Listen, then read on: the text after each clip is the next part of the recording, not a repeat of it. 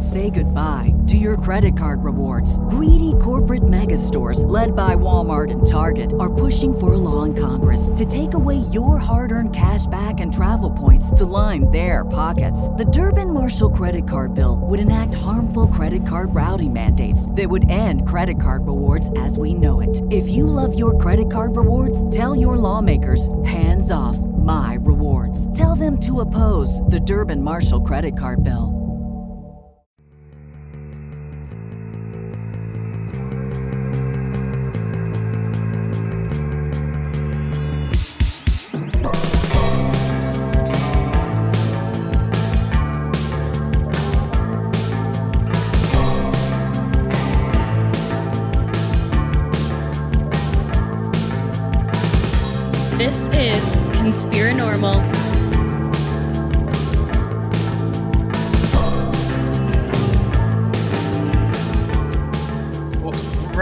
There is there any like uh, assistance you could give us on, on naming the episode because we we don't want to put the word QAnon. Do they have any Do they have any kind of like a code word or anything like?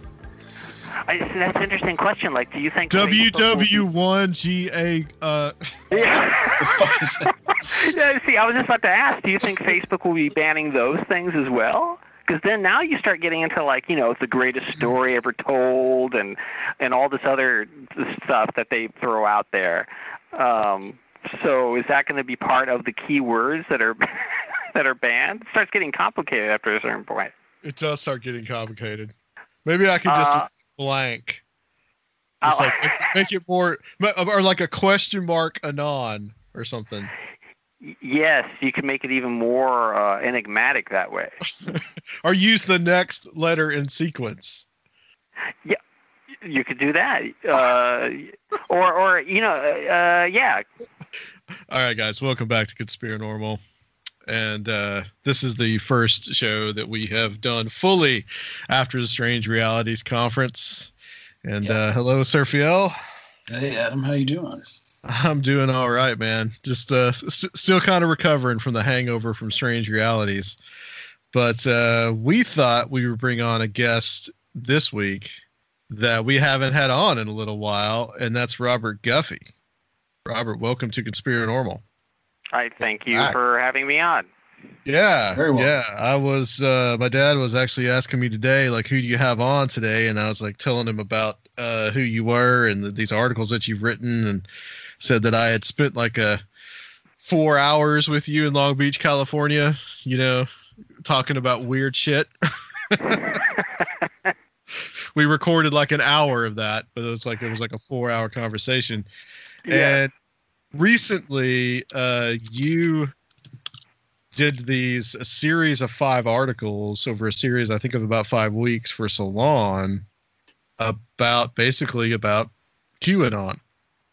And this is something that we really have not touched on a lot. I think we've kind of danced around it a little bit uh, in some discussions that we've had, but uh, we're going to kind of like talk about it kind of full force tonight. Um, so really, Robert, you know, I, I know that this is kind of a weird question considering it's kind of hard to not have any attention brought to it. But uh, what kind of first brought your attention to this, like, you know, odd conspiracy theory that a lot of people seem to be following these days?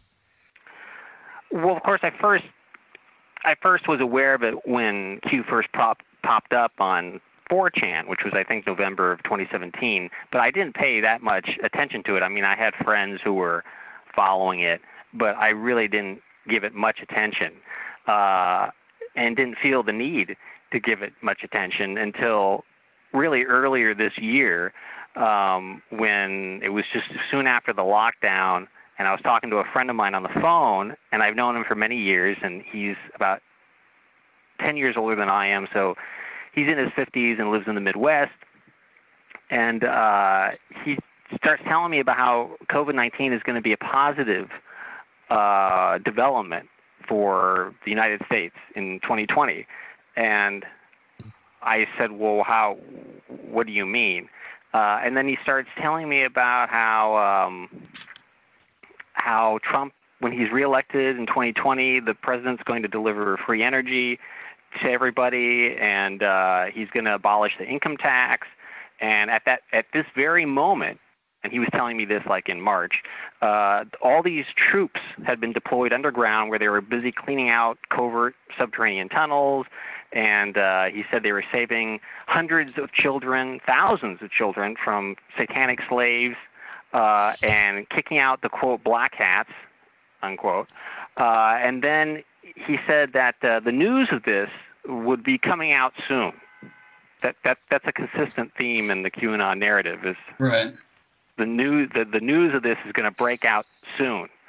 Uh, and he said, uh, this is an exact quote Trump will have to use the emergency broadcast system to give this news to the American people because the media keeps lying, and social media like Twitter and YouTube are censoring, deleting videos that report reality the way it actually is. And ironically, today, uh, on October 6th, Facebook uh, announced that they would be uh, censoring any uh, QAnon posts which if I had a conspiratorial bent of mind, I would have to wonder, does the Facebook Corporation want to make it seem as if QAnon is 100% accurate? Uh, Because that's the way to do it. Yeah. Absolutely. When in history has someone's argument been weakened by suppressing it? I never. So true believers love martyrs, and this will only make it seem even stronger. Just yeah, earlier it's just, today, it's, it's just going to make it worse, right? Yeah, oh yeah, absolutely, and it, it it surprises me that otherwise reasonable people do not see this. Uh, Q posted a link to an NBC story about uh, Facebook banning QAnon uh, with just two words just earlier today. It just said information warfare. So I mean, already that's the that's the inevitable spin on it. It just makes Q's argument seem even more credible. So uh, I asked him, you know, well, what what are, you, what are you basing all this on? And so he sent me a bunch of links to the original Q posts and to various QAnon videos.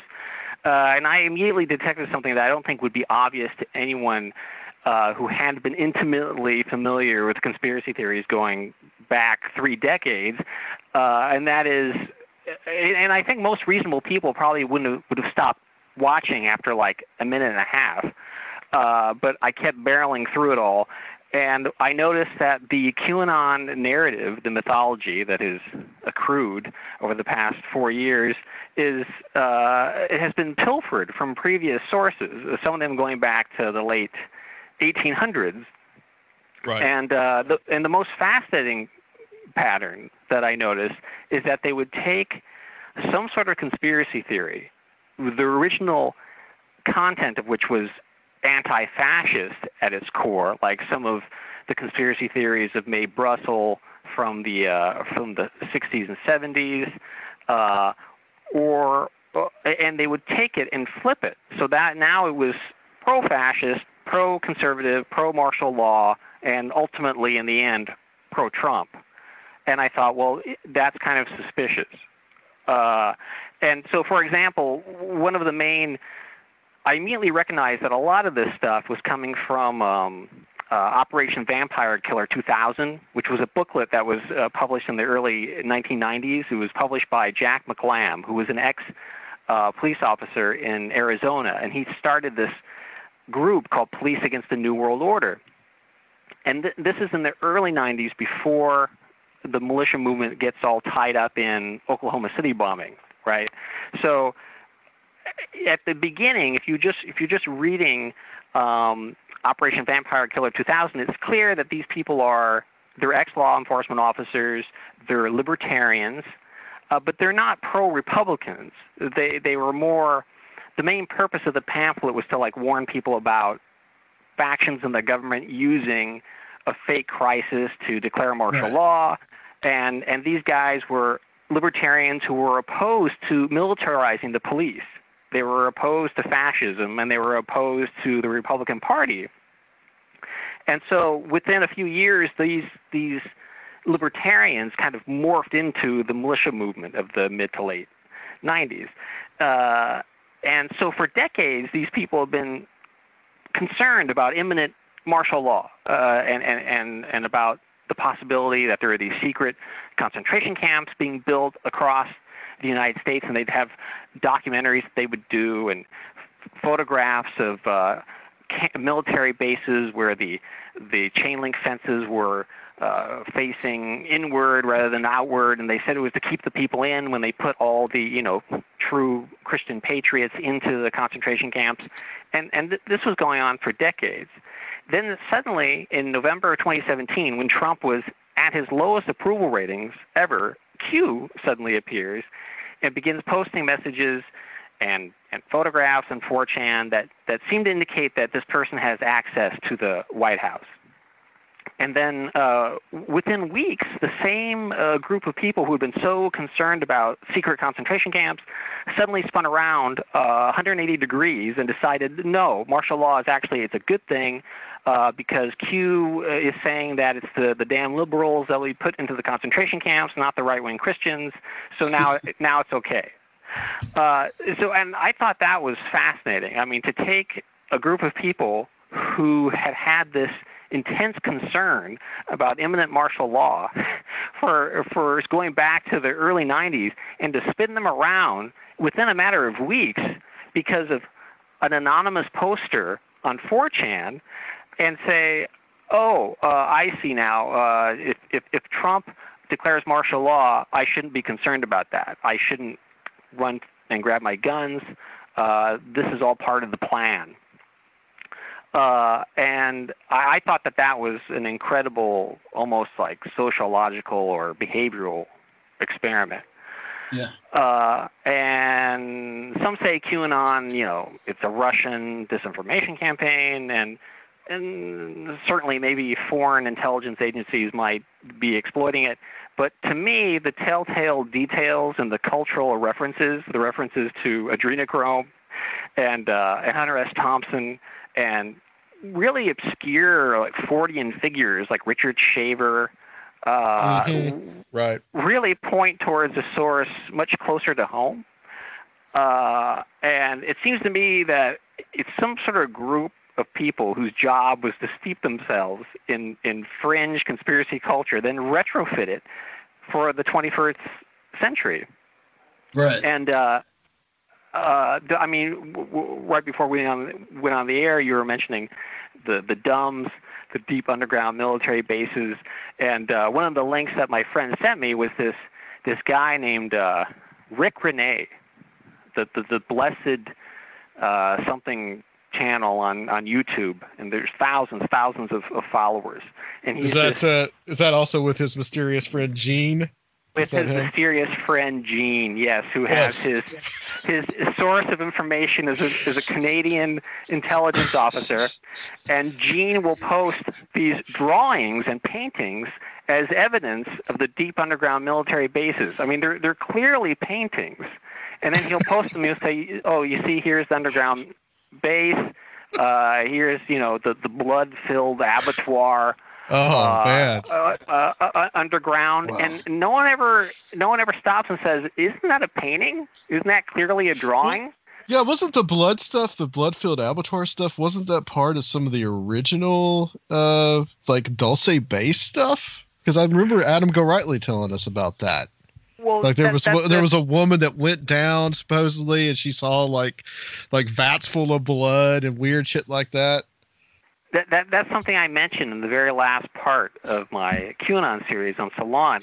Uh, is that I mentioned Greg Bishop's book Project Beta and and Yeah. Paul Bennewitz and how so many of these elements of the QAnon mythology seem to mirror uh, so many aspects of the of the cover story that Richard Doty was feeding Right. that that these intelligence officers were feeding Paul Bennewitz because to to make a long story very short, Paul Bennewitz, who lived next to this military base, uh, thought he was seeing UFOs when in fact he was seeing these covert um, operations going on at the military base. So they decided he Bennewitz went to them with with with his photographs and said, "Look, look what I've captured. Uh, obviously, there are these aliens observing your military base."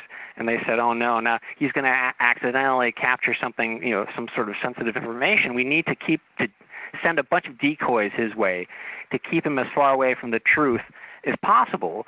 So it was Richard Doty's job to keep feeding him all these little crumbs and little clues uh, and then Bennewitz would pick up the crumbs, add his own interpretation of them, and then feed them back to Doty. And then Doty would take what he had made up and then give him some more confirmation bias, clues and evidence to keep the thing going. And eventually, literally drove Bennewitz crazy, where he ended up in a psych ward because they, they basically pushed him over the edge. Yeah. Uh, and and one of those elements was that, that there were these deep underground military bases subterranean wars between the military and these underground beasties. As you said, the the abattoir of, of, of blood. It was, I believe, Christa mm-hmm. Tilton who went down yes. and saw the yeah, the, the the the hybrids floating in these vats of fluid and uh, et cetera. Uh, the uh, uh, it's so it's strange to me that there are so many mirrored elements from a story that we know was a military disinformation campaign directed right. towards Paul Bennewitz. When we see these same elements pop up in QAnon, that should give one pause. right. There was well, because also that the, uh, that was to obscure, you know, actual things he might have found out, and now that we know of, say, yeah. like actual um, uh, uh, human trafficking that relates to people in power, like the Epstein stuff, you know, the QAnon seem the material seems to be obscuring people from going down, um, you know, trails that could actually lead to real things. Mm-hmm. Well, well, yeah. There's this. There's a documentary called Out of Shadows, which I'm sure you're well aware of, uh, which took the internet by storm back in April, I believe, and it's it's like a thinly disguised QAnon recruitment video uh, I don't think it ever even mentions QAnon at, at any point, though some of the participants will throw out some, you know, QAnon code phrases like the greatest story ever told and, and all that kind of stuff. And uh, in the documentary, they go into uh, Jeffrey Epstein, they go into all this stuff, uh, and everybody who's ever been connected to Hollywood is a Satan worshiper except Kanye West and Donald Trump. Is that was the main thing I came away uh, from it. Uh, and, and despite the fact that Donald Trump is on listed on page 85 of Jeffrey Epstein's little black book, he, he is not mentioned at all uh, in the documentary in connection to, to Epstein. Uh, but, but, but Hillary and, and Bill, uh, they, they go into them, you know, in, in extreme detail. Uh, and it, it puzzles me why well why is Donald Trump then left out of this equation in the documentary? It seems to me that if Jeffrey Epstein, who clearly, you know, uh, probably 98% chance did not commit suicide.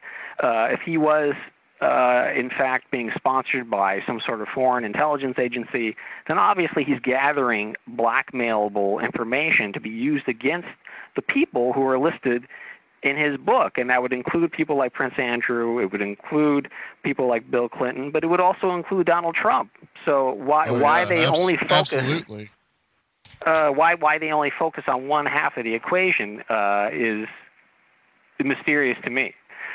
Um, and, and then and then and then you have um, uh, that the QAnon narrative also draws on a lot of the anti-Masonic, uh, the anti-Illuminati stuff that goes way back to Leo Taxil's book, The Mysteries of Freemasonry, from the 1870s, where uh, that was a that was a hoax that went on for a, a decade or more, where Taxil made up this woman named Diana Vaughan, uh, who was this sort of demonic, uh, well, th- this woman who was uh, consorting with demons. Uh, there's one point where Leo Taxil describes this this woman who shapeshifted into a reptile and played the piano. Mm-hmm. Um, that's the that's and, the David Icke stuff. You know, that's well, that's isn't that like, interesting? Yeah. Yes, yeah. it's a shape shifting reptilian. That right, that goes right. back to to the 1870s. Yeah. Uh, and and uh, in fact, apparently one of Taxil's cohorts, who was aware that he was, you know, making all this stuff up, he he said, he goes, you may have gone a little too far with the with the woman who shapeshifted into the reptile and played the piano, uh, and he was like, no, no, no, they'll love it, and said, uh, you know, among Roman Catholics who who at the time just loved to eat up scare stories about Freemasons, uh, mm-hmm. they loved it. And and Taxil actually came out and eventually had a press conference after about 12 years and said that this was the most fantastic hoax of our times, the greatest story ever told. Uh, it was the most fantastic hoax of our times, and he admitted to it. And then after he admitted to it, all the people who'd been following the story just retrofitted his confession, you know, into the story. Like, well, they made him say it was a hoax.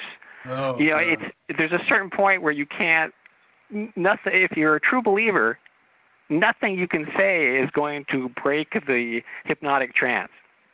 You know, I mean, if, if photographs came out of uh, Donald Trump consorting with some hairless eight-year-old waif with Jeffrey Epstein recording it all on a cell phone, they would say, "Oh, well, Donald, would, you know, Donald Trump had to infiltrate them uh, in order to fight the the deep state." You know, uh, Either that or they'd that. say it's like a deep fake or something like that because that technology exists. You know, the- they, they'd find yeah, they'd find some they'd find some some excuse to justify it. That's for sure. Absolutely.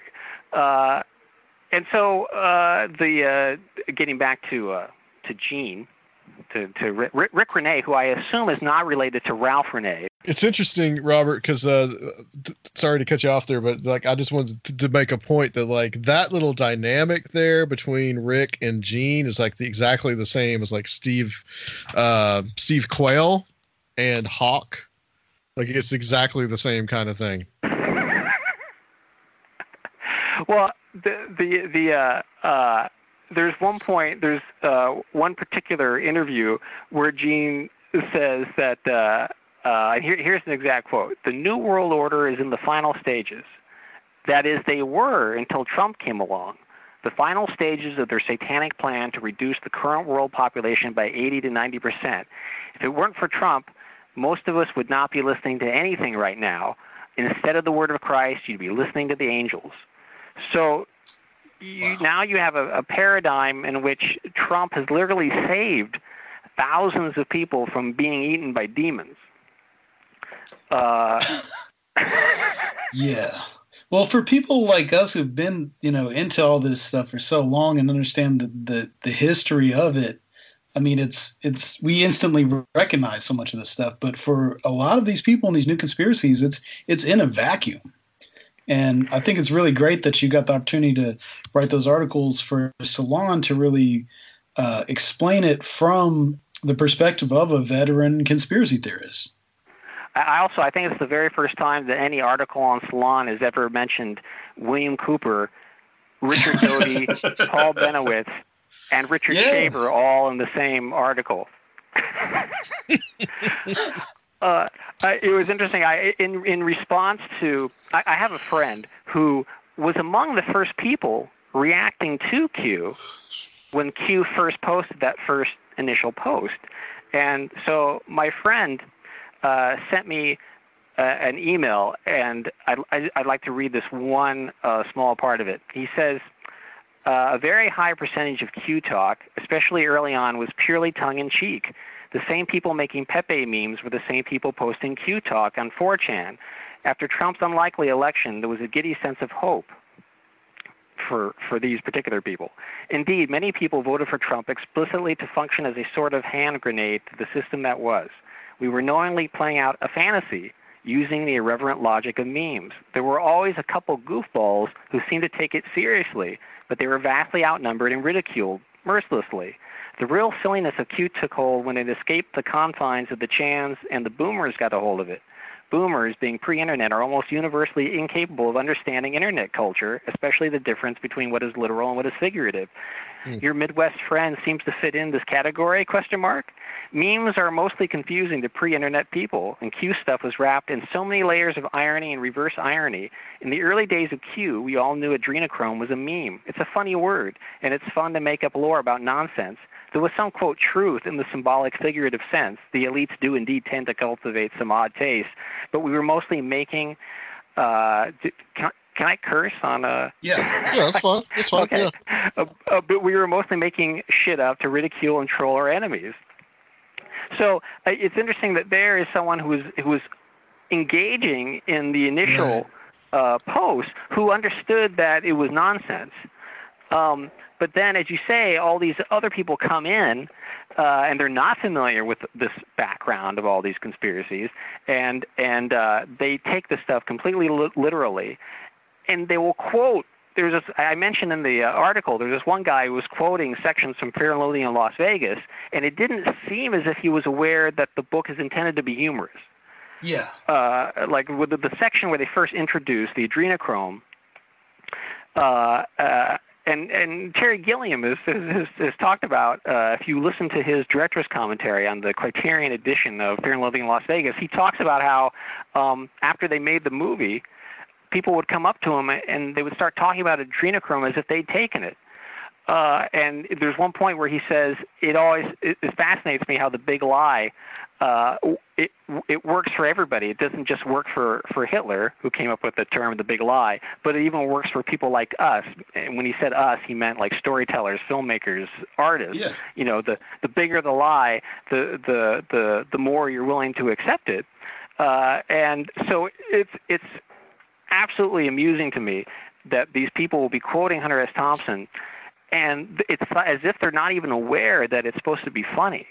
Uh, and I, I, I mentioned at one point in the article that you know in 2017 I published a book called Until the Last Dog Dies, a novel which is all about a, a humor virus.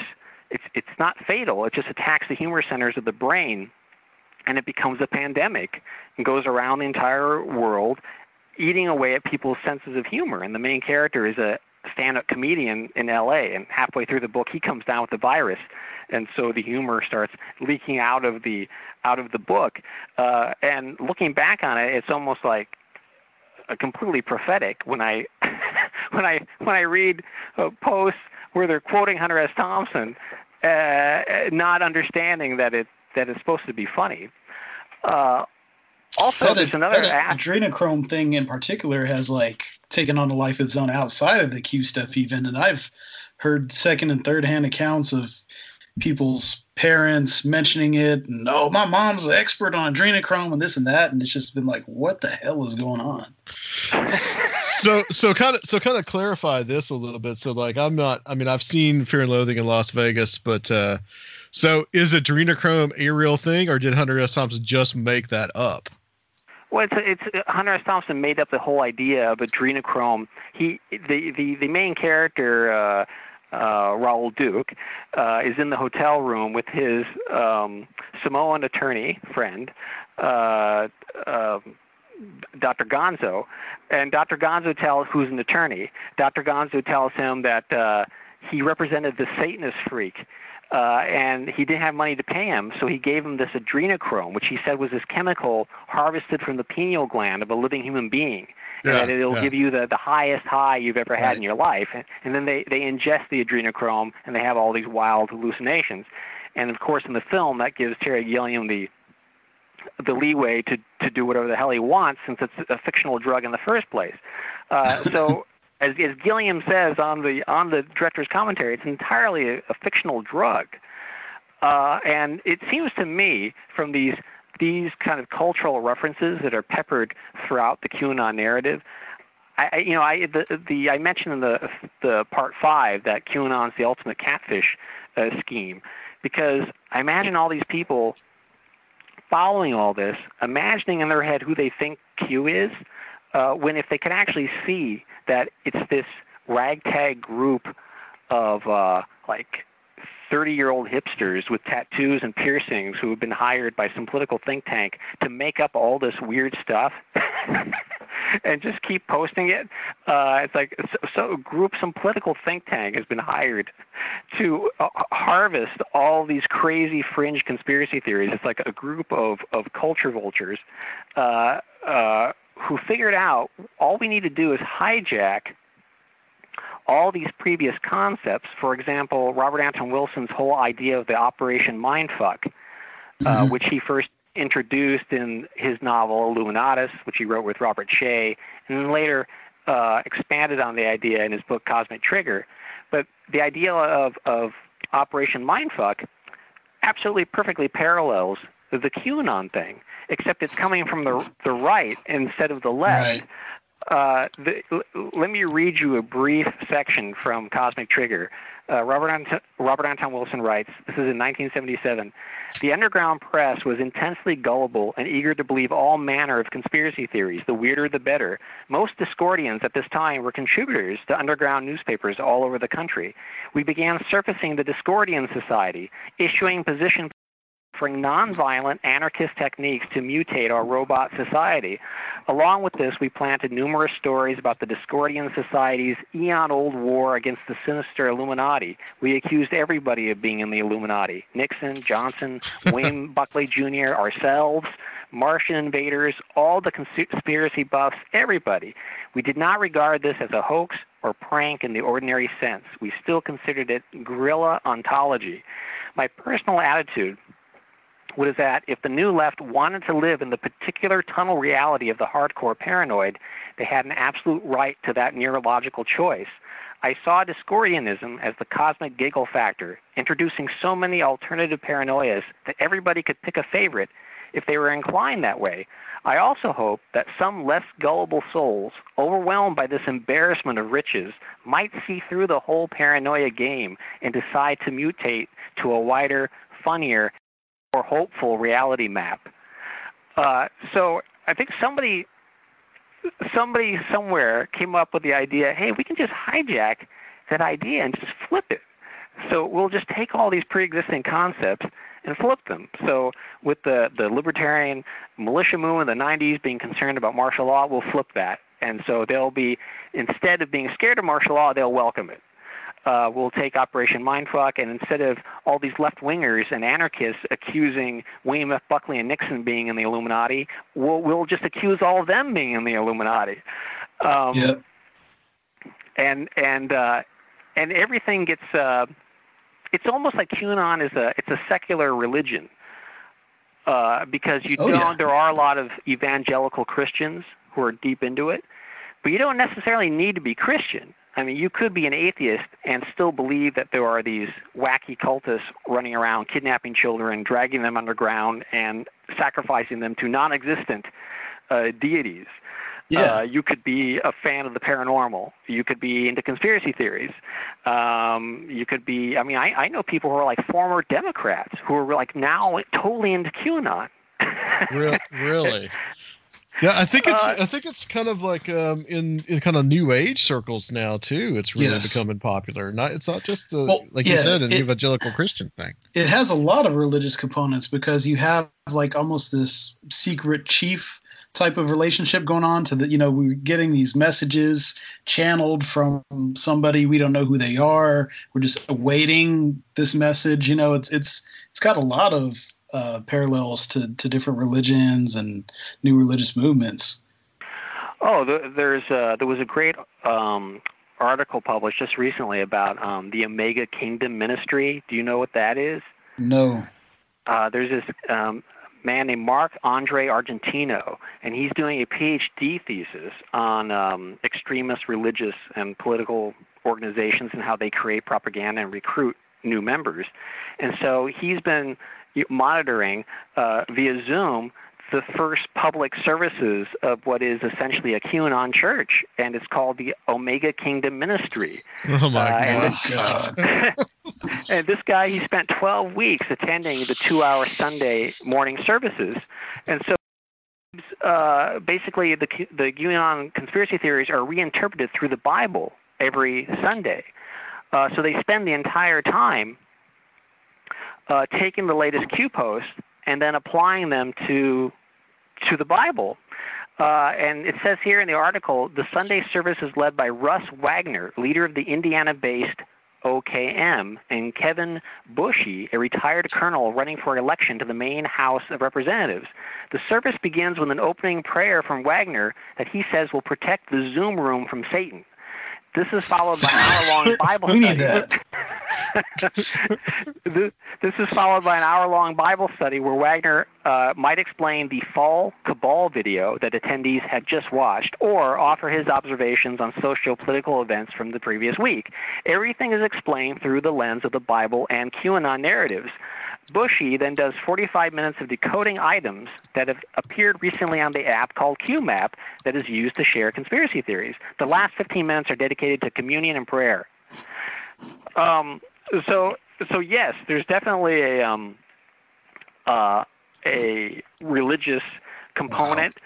Uh, but then it's not exclusively religious. So it's yeah. it's almost like some somebody figured out, well, you know, all the hardcore evangelicals that uh, George uh, Bush, George W. Bush used to get it into office. Why limit us? Why limit ourselves to them? Um, we we can we can exploit them, uh, and then we can also exploit all these other people too who, who aren't necessarily Christian. Right. Um, and and in fact, uh, there was a great article in Mother Jones just a few days ago. Uh, Ali Breland's QAnon is attracting cops, and it's all about all these cops who are into QAnon.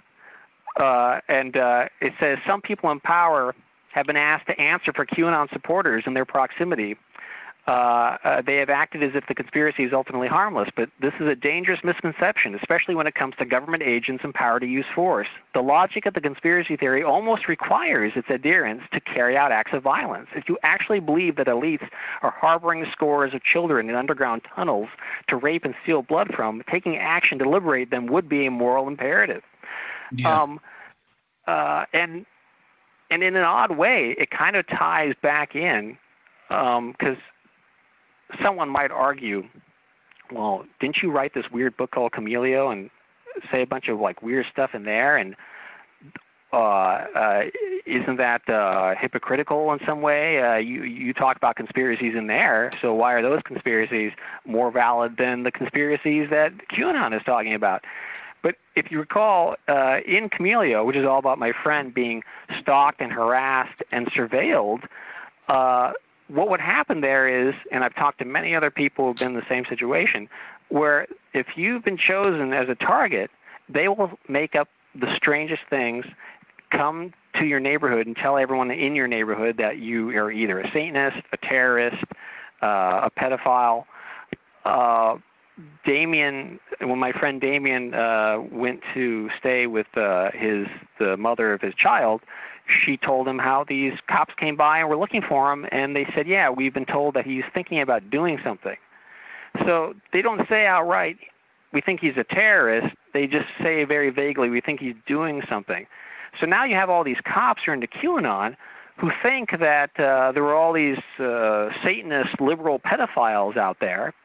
And basically, it's almost as if the scenario I wrote about in Chameleo, which was directed at one person, my friend Damien, it's that scenario is now being applied to the whole country and indeed globally. wow. Everybody's getting gang stalked. I mean, I don't, I don't know uh, how it is there in uh, in Southern California, but I mean, out out here, I guarantee you, at least one truck in every Walmart parking lot has a Q sticker on the back. Yeah, I'm seeing it everywhere. Yeah, yeah, oh, yeah. yeah. It, it is, it is, it is literally everywhere. I, I've I've seen it too. Yeah, and then you, they'll make their kids wear uh, QAnon T-shirts. You know, uh, uh, there's ironically uh, there was a guy who was so concerned about uh, the elites kidnapping children uh, that he went out and kidnapped his own kids. So he was so concerned about kids being kidnapped that he went out and kidnapped his own kids from his wife, from whom he was estranged. And mm-hmm. this was written about in uh, on Daily Beast from Will Sommer's article. QAnon promotes pedo ring conspiracy theories. Now they're stealing kids. Uh, let me read you just a few paragraphs from this. It says. QAnon conspiracy theorist Alpalus Slyman pushed his Honda Odyssey past 110 miles per hour while his five children screamed in the back of the minivan, and police officers from two states pursued him down the highway. Donald Trump, I need a miracle or something, Slyman, a 29 year old Boston man, said during his June 11th chase across Massachusetts and New Hampshire in remarks captured on a live stream. So in oh live stream, he's talking God. to QAnon and Donald Trump, and he yells out, QAnon, help me! QAnon, help oh. me! Uh, it's not clear what set off the police chase, but Slyman appears Slyman appears to have been convinced by QAnon theories that the government was out to kidnap his children. Inspired by videos he had watched online, Slyman warned his children during the chase that the police were coming to abduct them or maybe just shoot them in a staged killing. In return, Jeez. they begged him to pull over. His daughter, his daughter even tried to grab the wheel of the minivan and drive it off the road after he accused her and his wife, who had dived out of the vehicle at the start. I love that the wife abandoned the vehicle. She was just, she's just, I'm getting out of here. Uh, uh, uh, uh, trust me, kids, I'm going for help. Uh, and then she just dived out uh, the back. Uh, who had dived out of the vehicle at the start of the chase of being agents of the nefarious cabal that QAnon be- believers say controls the world. They want to make us crazy, Slyman said. But I'm not crazy. My wife and my daughter were a part of it. So then they finally they shot out the the wheels of his car, and uh, and and sent him to uh, to jail, uh, or maybe they sent him underground, and they fed him to the demons. I guess that's possible They, as well. they might have done that. After I know that- harvesting the adrenochrome. yes. yes, Absolutely. uh, it, it's most important to do that when they're still alive.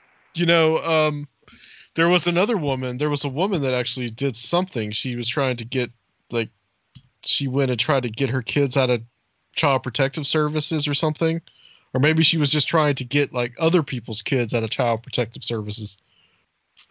Oh yes, well, and of course there was the guy who uh, threatened to blow up the Boulder Dam uh, Yeah, unless they uh, release some report that that Q had been posting about at that time. And uh, and then the, well, obviously, then the most infamous one is the guy who went to the uh, to the Comet Ping Pong uh, pizzeria, which is Mhm. you know like like Mordor in Lord of the Rings. it's it's the it's Sauron's home base, the Comet Ping Pong. Uh, and of course, he went there with a gun to try to save the kids who were trapped in the basement. But then he like shot up the floor, tr- trying to shoot into the basement, which supposedly is where the kids were. So I don't know why you'd shoot into the floor into the basement to save the kids who were trapped in the basement. Um, and then when they arrested him, he had this great quote where he said, um, "Yeah, I don't think my intel was 100% correct." Uh, that it's like the understatement Wow. of the year, you know, and they they all use like military lingo. You know, they're not they've never been in the military, but it's like, oh yeah, my intel was wasn't 100% correct. Now, I, I had a, a, a friend tell me that one of the theories was that the guy went in and he shot up the computer. He shot up uh, the the d- d- dude who owns the pizzeria. Shot up his computer, which had all the incriminating information on it, and that was the reason that, in other words, he was actually like a dupe puppet of the Oh, elite, wow. and, and Yeah. he oh, got in of, to co- of shoot course. to destroy the computer that had all the incriminating information on it, which I thought, you know, when Jeffrey Epstein was being surveilled in Florida, somebody in the police department tipped him off, and so he had all these computers filled with incriminating information. So what he did was he got rid of the computers. He, he didn't get, he didn't mind control someone to drive hundreds of miles to come to his house to shoot up his computers. He just got rid of them before the police came. It makes I would it makes perfect sense, Robert. I don't know why you don't believe that. Well, and you talk about how um, Pizzagate is really was that embryonic phase of all this. hmm Oh yeah, absolutely. Uh, and you know, uh, in the uh, Out of Shadows documentary, they they end on Pizzagate. They spend about 20 minutes on Pizzagate, and they they interview the uh, the journalist Liz Crokin, uh, who was the the main writer who was writing about all this, and it, when it starts, the, the the Out of Shadows is like 120 minutes long, and then about 20 minutes of it is devoted to Pizzagate. So you would think they would start off the Pizzagate segment with their best evidence, right? To really just slam it, slam it home right at the beginning. And it, it starts out by quoting John Podesta in these emails, saying that he had gone with his brother to eat lunch, to eat pizza for an hour. And then the narrator says with like a complete straight, straight tone of voice, "Who eats pizza for an hour?" Like like, like this was the, the, the evidence that they started out with. wa- Was it, how on earth could Podesta and his brother be eating pizza for an entire hour, uh, despite the fact that every labor union in America considers an hour to be a legitimate time to eat lunch, uh, and that That's that's striking, Robert. That's striking evidence. it, if they if they weren't eating pizza for an hour, there was only one other alternative.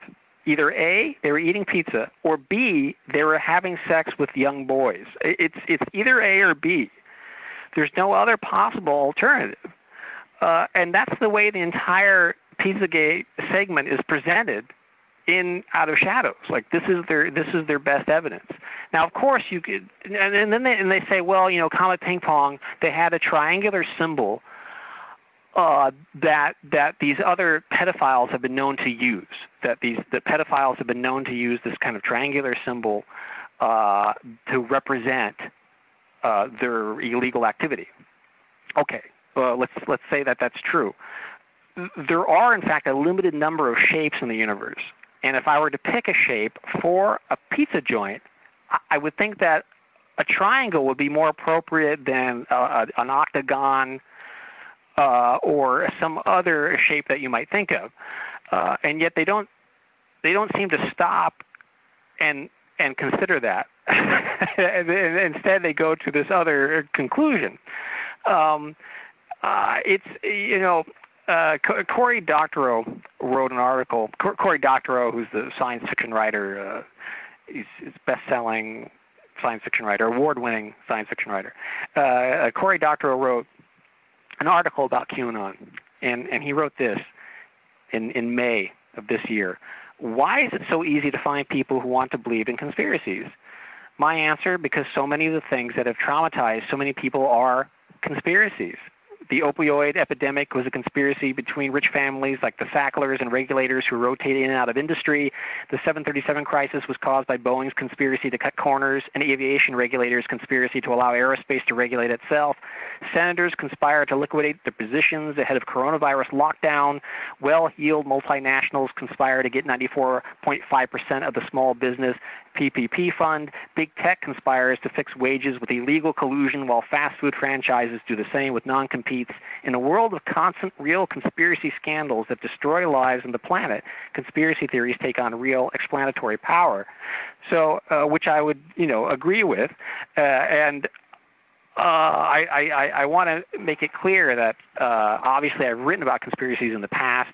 In my first book, Eschatology, in Chameleo. So I'm not saying that conspiracies don't happen. Of course, they happen all the time. People are are every day being convicted on conspiracy charges somewhere yeah. in, in, the United States. Uh, so I, I'm I'm not saying that these things don't happen, uh, nor am I saying that obviously child trafficking happens. It's it's it's a major problem, uh, sure. and and uh, when there was a reporter recently who asked Joe Biden about QAnon. And I thought it was really strange the way he phrased the question. He, he said, uh, you know, uh, Mr. Vice President, what do you think of this QAnon uh, whole uh, fad, whatever, uh, and their their conspiracy theories. You know, they they're very strange. They believe in child trafficking. Uh, and then Biden was like, yeah, you know, they're they're mentally ill.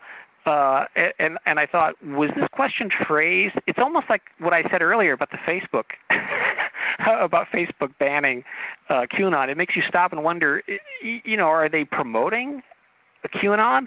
The way the reporter asked the question is as if he was saying, there's this weird cult of people who believe that child trafficking is happening. Uh, and it, it's not the way I would have phrased that same question. I mean, that right. that's not the ludicrous part of it. Obviously, child trafficking is happening, you know, but yeah. the way Q uh, posts these things is it draws connections uh, in such a way that the people listening to it think, well, obviously Jeffrey Epstein, you know, had connections to these people and these people.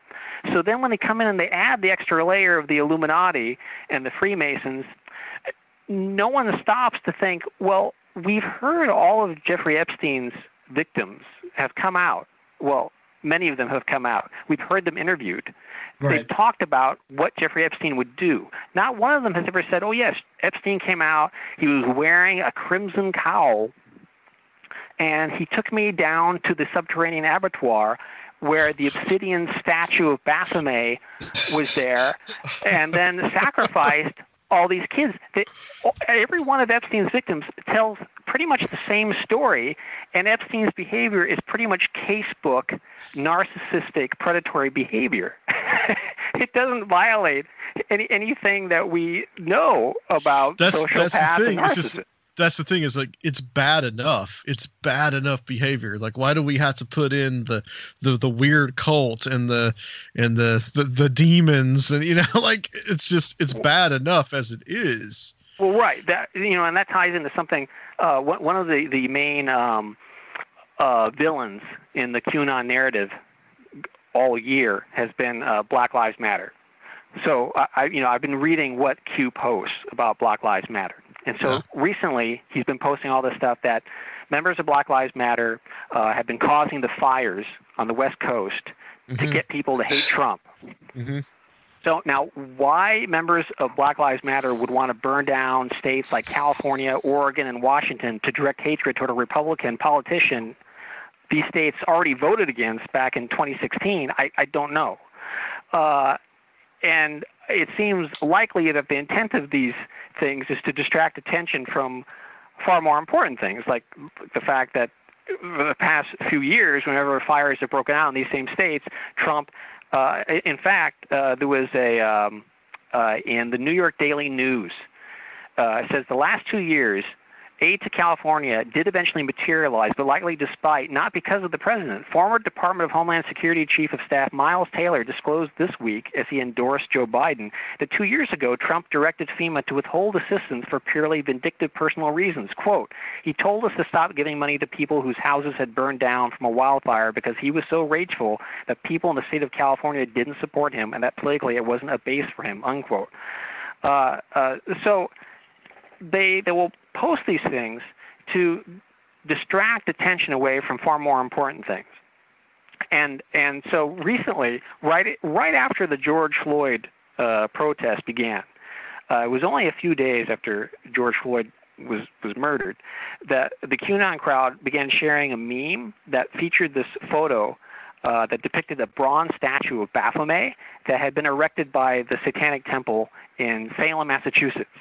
And so the meme, the purpose of the meme was to question why Black Lives Matter, uh, why these protesters had not bothered to attack this particular statue uh, of, of Baphomet. And the implication, Right. of course, was that Black Lives Matter protesters are secretly Satanists, and that's why they left alone the Baphomet statue I've- in Salem, seen- Massachusetts. I've seen similar things of saying like a like a statue. There's like a statue of Lenin somewhere, Right. and they're like, why don't why why did they tear this statue down? You know, like it, it, it, for some reason they don't stop and think, well, maybe the Black Lives Matter protesters, they're not particularly afraid of bat-winged goat gods erupting from the bowels of the earth to ravage their families. They're they're concerned about racist white men in uniforms arbitrarily wiping out their lives with no consequences whatsoever.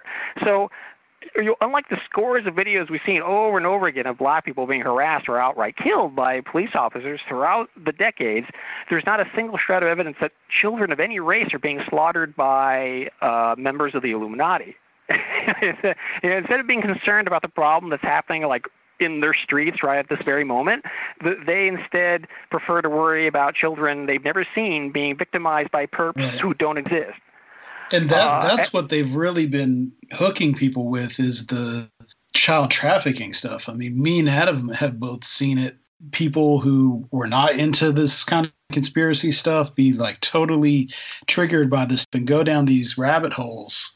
Um, Yeah. And of course, we're familiar with all the a lot. The most recent iteration of all this stuff before this was, uh, and before Pizzagate was the Satanic Panic. So it's like it's all Mhm. very familiar to us, but right, it is satanic- just getting a whole new generation and the boomers they're going crazy on this stuff Well, See, this has been this has been brewing for some time, especially with like trying to bring the satanic panic back. And it's interesting that you mentioned that, Robert, about the Black Lives Matter, because now you know I don't know if you know who Russ Dizdar is. I actually had him on the show way way back when, but he's one of these guys that's just like a holdover from the satanic panic era, and he believes that like these. Um, MK Ultra super soldiers are going to be like infiltrating churches, and they're going to something called the Black Awakening is going to happen, and that these people are just going to go crazy and start causing chaos. So now uh, there's certain people I don't know if they're really associated with QAnon. They're starting this whole narrative that that's what's happening now. The BLM and and the, some of the riots that are going on is all due to like these MK Ultra super soldiers that are you know multiple personalities, and it's just it's it's that's a direct link to something that's like you know satanic panic era stuff, and also has got like you know um, transformation of America and all this kind of like weird mind control literature that you know that you point out in in the articles too, and it's uh it, it's it's it's really just you know quite disturbing how people have just like glommed onto all this. And and the thing that I notice about of Shadows documentary is that they take those things that are in fact true. MK Ultra did in fact happen. There right. were horrible mind control experiments on children in the 1950s. There was a whole the Clinton administration, in fact, did an entire uh, uh, investigation into the radiation experiments that were done on children, which overlapped. The same people who were doing those radiation experiments were often the same people doing the MK Ultra mind control experiments, and they experimented on children, on on uh, prisoners, on people in mental asylums. Like that that actually happened, you know. And it's it's almost to me like it's similar to people I knew in high school who were told uh, if you smoke marijuana, you're going to go crazy. uh, and so they smoked marijuana and they said, I didn't go crazy. You know what? They're probably lying about cocaine, crack, and LSD as well. And so, and then before long, they were like injecting crystal meth into their veins. Uh, it, it's, it's almost like they lied to us about this, whether it's MK Ultra, or whether it's the JFK assassination. Uh, so they lied to us about that. So then this other stuff must be true as well. And and that that's the logic that's used in the Out of Shadows documentary. They first they establish the MK Ultra stuff, and then they they go on from there to try to say, well, that's true. So therefore, obviously, then this other stuff must be true as well. And there's really no connection between them. Um, uh, and then, by, by the way, that's another example of the uh, the the way that QAnon will take a pre-existing conspiracy theory and flip it. Uh, they used one of those examples appears in the Out of Shadows documentary. Uh, Mae Brussell talked about what she called Operation Chaos, which she believed that there were certain high-profile rock stars who were being assassinated, uh, Jim Morrison and Janis Joplin, and, and and so one of the things they do in Out of Shadows is they take that and they flip it so that now they imply that Jim Morrison, because his father was in the military, somehow involved in the Gulf of Tonkin, and that Frank Zappa's parents were in the military, they imply that Frank Zappa and Jim Morrison were like mind controlled to uh, create this kind of satanic music to right. uh, pull uh, uh, otherwise rational teenagers into taking drugs. You know, and my my own experience with teenagers is that they don't need uh, a vast CIA conspiracy to be encouraged to take drugs. Right. Um, but th- but th- that's another example of that. And also, in terms of, it's interesting what you say. Like they've taken the Satanic Panic thing from the 80s and then and then overlap that with the Black Lives Matter thing, so that um, in in uh, the, the Q's June 1st, 2020 post. This was one week after the murder of George Floyd, Q posted, "Black community used as pawns?" Question mark. Welcome to the Democratic Party. And then in caps, unity creates peace. Unity is humanity. Uh, it almost looks like it's like it's all in caps, so it's almost like ignorance is strength, you know, like from yeah, yeah, I was getting that uh, vibe. Uh, and uh, so, according to, to this scenario here, is that black people aren't smart enough to make their own decisions. The, the puppeteers in charge of the, of the Democratic Party, they're making the decisions for them. Uh, and the, the definition of unity is sitting at home, not protesting when police officers are killing you, and voting for Trump. That's the definition of unity.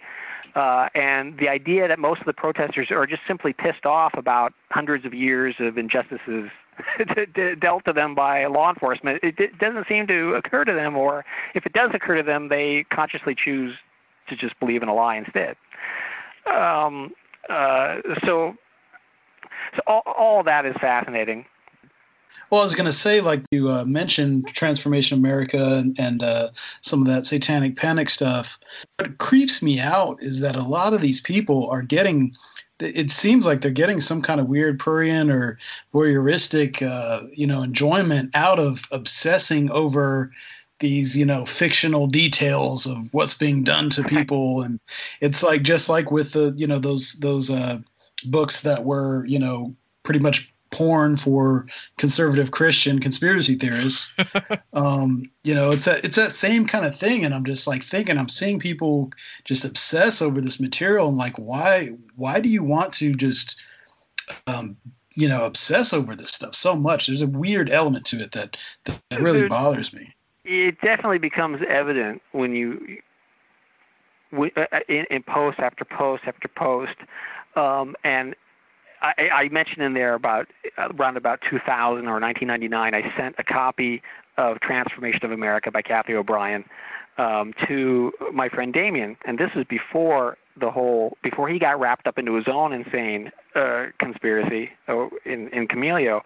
I sent him a copy of Trance Formation of America, and he he read it, and I remember him calling me and saying, "This sounds this it feels like it's pornography for Christians." It's like they can read about all the the sordid details of what Hillary is doing to this poor young woman in a hotel room somewhere, and they can like be disgusted by it, but at the same time kind of be weirdly turned on by it.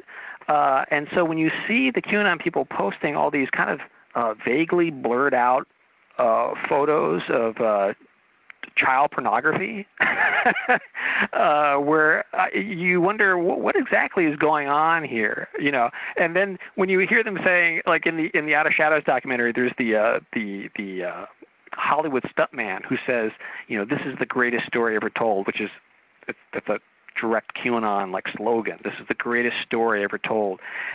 You think so? It's like Homer's Odyssey and uh, Don Quixote and Moby Dick are not the greatest stories ever told. The greatest story ever told is about the elites uh, raping young children. I, I don't. Why is that the greatest story ever told? I mean, the word story yeah. implies it's entertaining. So for some reason, you're entertained by that. yeah, exactly. It's really crazy, and and and I mean, like, I think there is a certain amount of like that prurient interest. You know, it's like. I, I've I discovered the same with in kind of the like I think the fringe Christian community is really kind of um you know lends itself to some of this QAnon stuff, but like it's the same way. It's just like they're so fascinated with like what Aleister Crowley did at a certain point, you know, and like the horrible things he did in the Abbey of Thelema, and they're just fascinated by this stuff.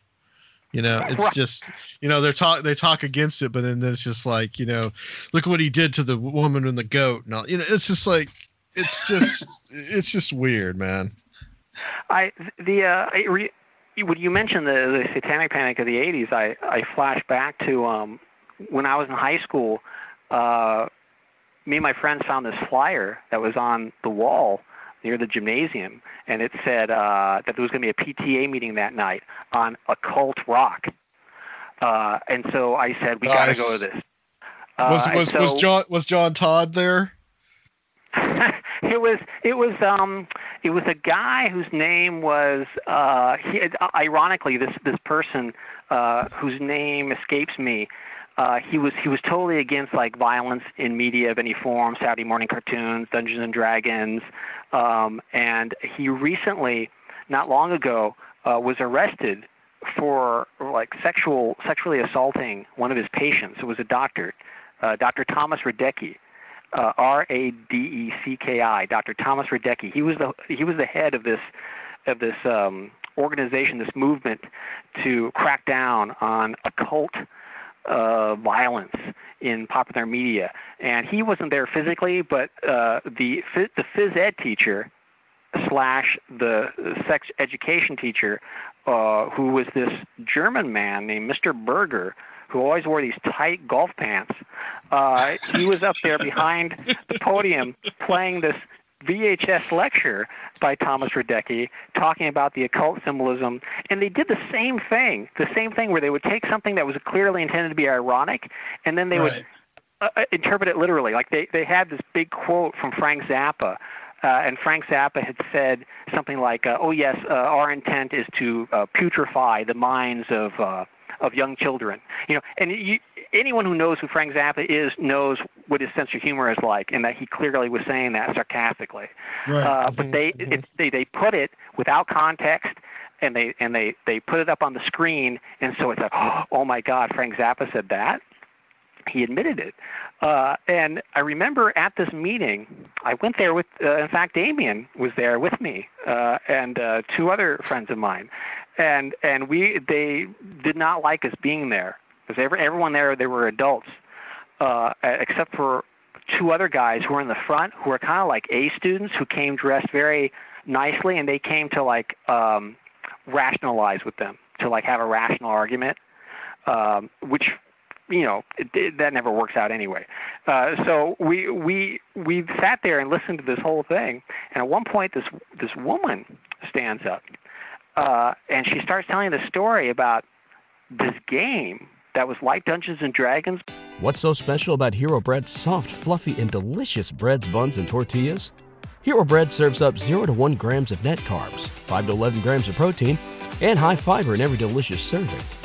Made with natural ingredients, Hero Bread supports gut health, promotes weight management, and helps maintain blood sugar. Hero also drops other limited edition ultra low net carb goodies like rich, flaky croissants and buttery brioche slider rolls. Head to hero.co to shop today. she said it was called the Seven Gateways, uh, and it was a game that her children were playing, uh, and they would go in the basement and they would pretend to be uh, living in some fantasy world. And she said after they got done playing the game, her her daughter had scratches on her back, uh, and she implied that it was demons had come through the gateway that they had like unconsciously or purposely summoned some sort of demon while playing this role playing game uh, and and the demons had had scratched her daughter's back, and everyone in the auditorium just kind of like nodded their head, and, I, and I'm sitting there just completely going out of my mind. Uh, and but uh, oh, and here's the here's the punchline to that. Earlier that day, her son, whose name was Kevin, came up to me and Damien and handed us two KKK flyers and said, "Just thought you'd like to be interested in this." And it, wa- and it wasn't Wow. handing it to me as a as a Wow. joke. He was totally into it. It was a, it was an actual it was an actual like application form, and you could send in money, uh, and and they'd give you I you know I don't know the starter kit. I, I don't know what The exactly they would send you uh, and and uh, and and so ironically, one of my friends turns to me and she says, "Hey, you know who that is?" Uh, and the woman talking, I go, "No." She goes, "That's Kevin's mom." and so that kid's mom, who that who gave us the KKK flyer earlier that day, was the one who was so concerned about the, the satanic panic, and perhaps in that anecdote, that one anecdote really kind of exemplifies the dichotomy, the Yeah. cognitive dissonance of what's actually going on here. Well, you know, um, we, we talked about P- Pizzagate and the whole thing about the basement, right? Um, like the guy was thinking that the kids were stored in the basement and all like the underground stuff. You know, all that just reminded me of the McMartin preschool case. Oh yeah. Well, you know that's that's interesting. Uh, uh, I, I know that um, Alex Constantine published a book called Psychic Dictatorship in the USA, Yep.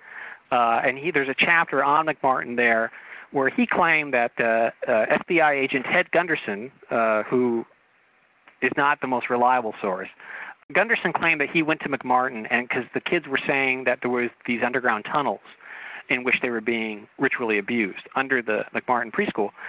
Um, uh, and Gunderson, everyone, all, everyone said we couldn't find it. And Gunderson said he went there, pulled up some a few planks, and found the entrance and went in and took photos of it. And supposedly there are photos of those tunnels in Constantine's book. Now, Gunderson has said a lot of wild things, and, in including Gunderson was the guy who started the rumor that Art Bell was a pedophile uh, back in Really? the 90s. Uh, Art Bell was getting all these phone calls. Uh, I remember at a certain point, people would be calling in, and Art Bell would hang up on him. And, and I was wondering what's going on. And it wasn't until later that he he talked about how uh, Gunderson had a short wave radio show, and had started the rumor that Art Bell was a pedophile, and he encouraged people to call in to Coast to Coast and ask Art Bell, "Are you a pedophile?" Wow. And, and so Art Bell would just hang up on him. Uh, uh, and so, so I don't know if we can trust Gunderson or if in fact those photographs actually came from the McMartin preschool, but Constantine claimed that they did. There's an interesting um, all, all roads lead back to Damien. Uh, back uh, when Damien was in high school, his father was a narcotics cop, wanted him to go into this encounter group to prevent him from taking more drugs or or saying curse words or listening to Jelly Opera albums, you know. Uh, and so it was this like encounter group with other troubled teenagers. Now, McMartin Preschool was in Manhattan Beach, which is not far from. I grew up in Torrance.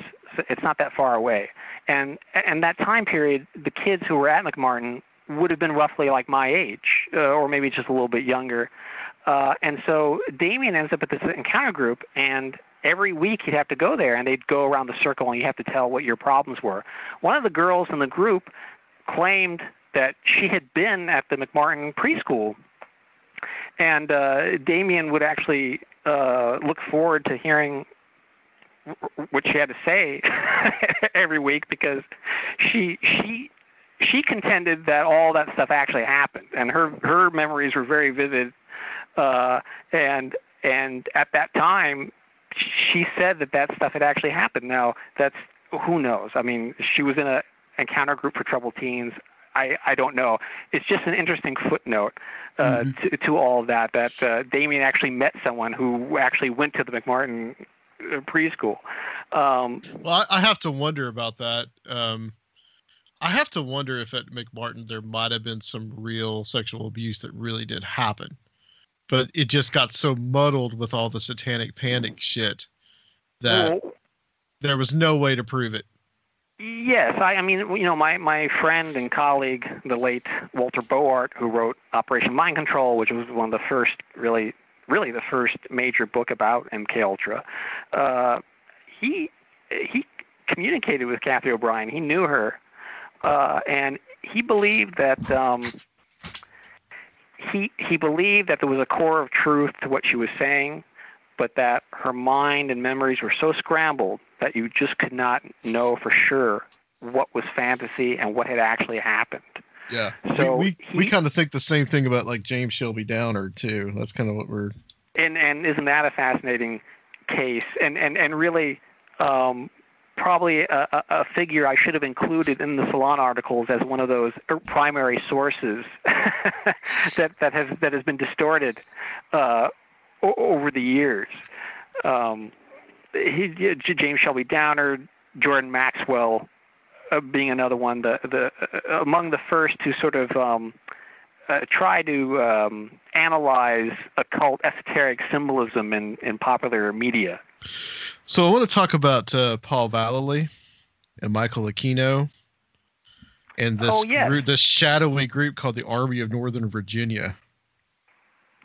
Not to be right. confused with the Civil War Army of Northern Virginia. Yes, exactly. Uh, well, is, isn't that uh, a fascinating um, uh, aspect to all this?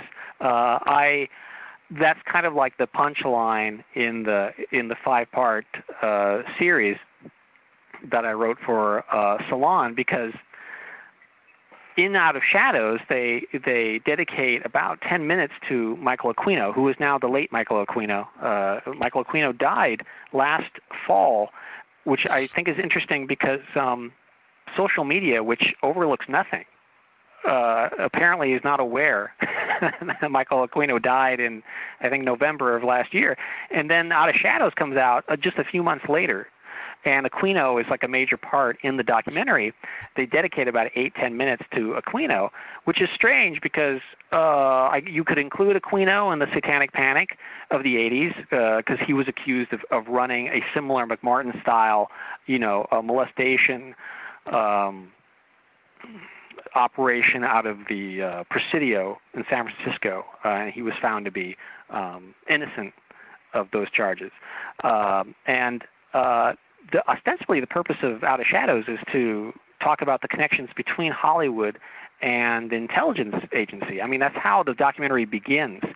and in fact, it does say some very worthwhile things about that. That's a worthwhile subject to look into. There's always been an overlap between the intelligence agencies and Hollywood, um, using Hollywood as a, as a propaganda machine. Um, that goes at least as far back as World War II. Aquino has no real known. Uh, he was an intelligence officer, a military intelligence officer whose specialty was propaganda, psychological warfare. Um, he has no con- known connections to Hollywood, though. So I don't know why exactly they include him in the documentary. I mean, he appeared on one episode of Oprah Winfrey um, back in the '80s with his wife Lilith, and uh, Aquino always to me looked like a like an overfed Eddie Munster. Like if Eddie Munster had grown up and eaten a lot of Twinkies, he would look like Michael Aquino. And uh, by the way, Aquino. I, I wrote about Aquino in an article in Paranoia magazine that was later reprinted in my first book, Cryptoscatology. But Aquino wrote a letter to Paranoia magazine um, and said that he would either sue or they could print the letter. So the editor was just, well, we'll just print the letter.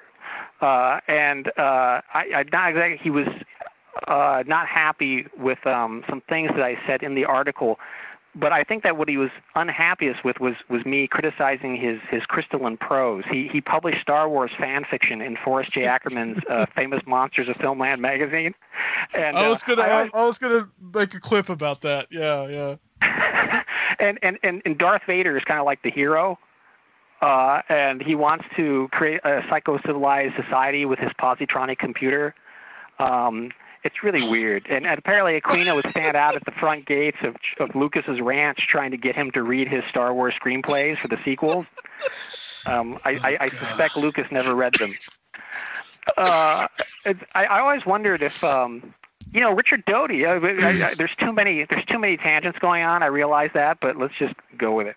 Uh, Richard Doty, uh, who was the the military uh, disinformation guy who was feeding all the information to Paul Bennewitz. Richard Doty later went on to work on the X Files. Uh, you know, as he actually wrote some of the episodes under another name. At least this is according to to, to Greg Bishop's book, uh, Project Beta, which is an excellent book. Um, uh, and I always wondered if there's an episode of the X Files called "Musings of a Cigarette Smoking Man," and yeah. it's all about how the cigarette smoking man, who's this powerful, shadowy figure, uh, really in his spare time writes all this really bad amateur like science fiction. Uh, uh-huh. and he can't he can't get it published. He's like this frustrated writer, and ev- eventually he manages to sell a story to some pornographic magazine, um, which is kind of like the high point of his existence, even though he's this like powerful guy pulling the strings from behind the curtains. Right. Uh, I always wondered if that was vaguely based on Aquino uh, publishing this Star Wars fan fiction in Famous Monsters of Filmland magazine. I always thought anyway, it, been, it might have been based on E. Howard Hunt. That's true as well, because uh, E. Howard Hunt wrote a lot of um, uh, spy fiction uh, under another name. Um, the uh, so Aquino uh, in the documentary they try to connect Aquino to um, uh, they they talk about his paper Mind War, which was basically his study or manifesto that he wrote commissioned by his superior officer Paul Vallely. Uh, Vallely asked Aquino, you know, we we really need some kind of new uh, insights in how to operate psychological warfare post-Vietnam era. So this is like the early 80s. And so Aquino writes this paper called Mind War, and it's all about, well, how do we uh, morph the techniques that we used to use in this new uh, electronic environment? How do we uh, uh, uh take uh, access the, the media and he goes into this whole thing about well you have to create a rapport uh, you can't force anyone to do anything you have to create a rapport with the target and then the target has to do what you want the target to do, but the target has to think it's their own idea. Mm. Uh, uh, and and in the Out of Shadows documentary, they showed the title page, Mind War, by Paul Vallely and Michael Aquino. And they go on for eight or ten minutes about how Michael Aquino is a Satanist, and there's this quote former unquote CIA agent named Kevin Shipp who says uh, Aquino was was basically uh, laying out in this mind war paper how to use satanic principles to mind control the population. Okay, at no point, just like they never mentioned that Trump's on page 85 of Epstein's little black book, uh, at, at no point do they mention that Paul Vallely the man who commissioned Aquino to write this paper, is the only professional military officer who has come out in support of QAnon. Uh, last year, it was around this time, I think it was in November of last year, uh, Vallely went on this Canadian radio show and said that Q is a real person and that he gets his information from this uh, organization, this this organization of, of various intelligence agents, because he said Trump is not uh, does not trust uh, the CIA or the DIA, and so Trump is relying on this loose knit group of about 800 intelligence agents, and Q is either has contact with them or is one of them, and that all the information that Q is posting is 100% accurate. So oh, everyone in the Q community was like, "Oh wow, finally, this is confirmation that this isn't all just a hoax or a fantasy. Uh, this guy, a real uh, highly respected military official is going on the radio and publicly saying that Q is a real person. Is it not a strange coincidence that the only professional military officer who has come out in support of Q is the co-author of the paper that the QAnon documentary Out of Shadows says is a Satanist trying to control your mind? and then when you look at Mind War and you see what Aquino and Vallely write in it, and then you apply those principles to Out of Shadows, you think, okay, here's Out of Shadows, here's this documentary. It creates a rapport with its audience. It it then um, basically pushes you towards a conclusion, but it never comes out and says vote for Trump in November. But it gives you all this information where you can you can come to no other conclusion. So by the end of the documentary, you will assume that you've come to this conclusion yourself. So you could easily take Vallely and Aquino's paper and apply it to the techniques that are used in the QAnon posts and the various QAnon videos that have been made. So you would posit that this is not like a foreign intelligence agency that's doing this thing, that this is probably something that's more homegrown and that they're what they're trying to do like there's a real disturbing aspect to this because it's not just like vote for Trump. I mean, they're also trying to get people to accept like martial law or people being put in camps and and you know like the the same group that used to really worry that they were going to be put into the FEMA camps are now like you know basically calling for them. Yeah, uh, exactly. That's that's the most disturbing thing about it.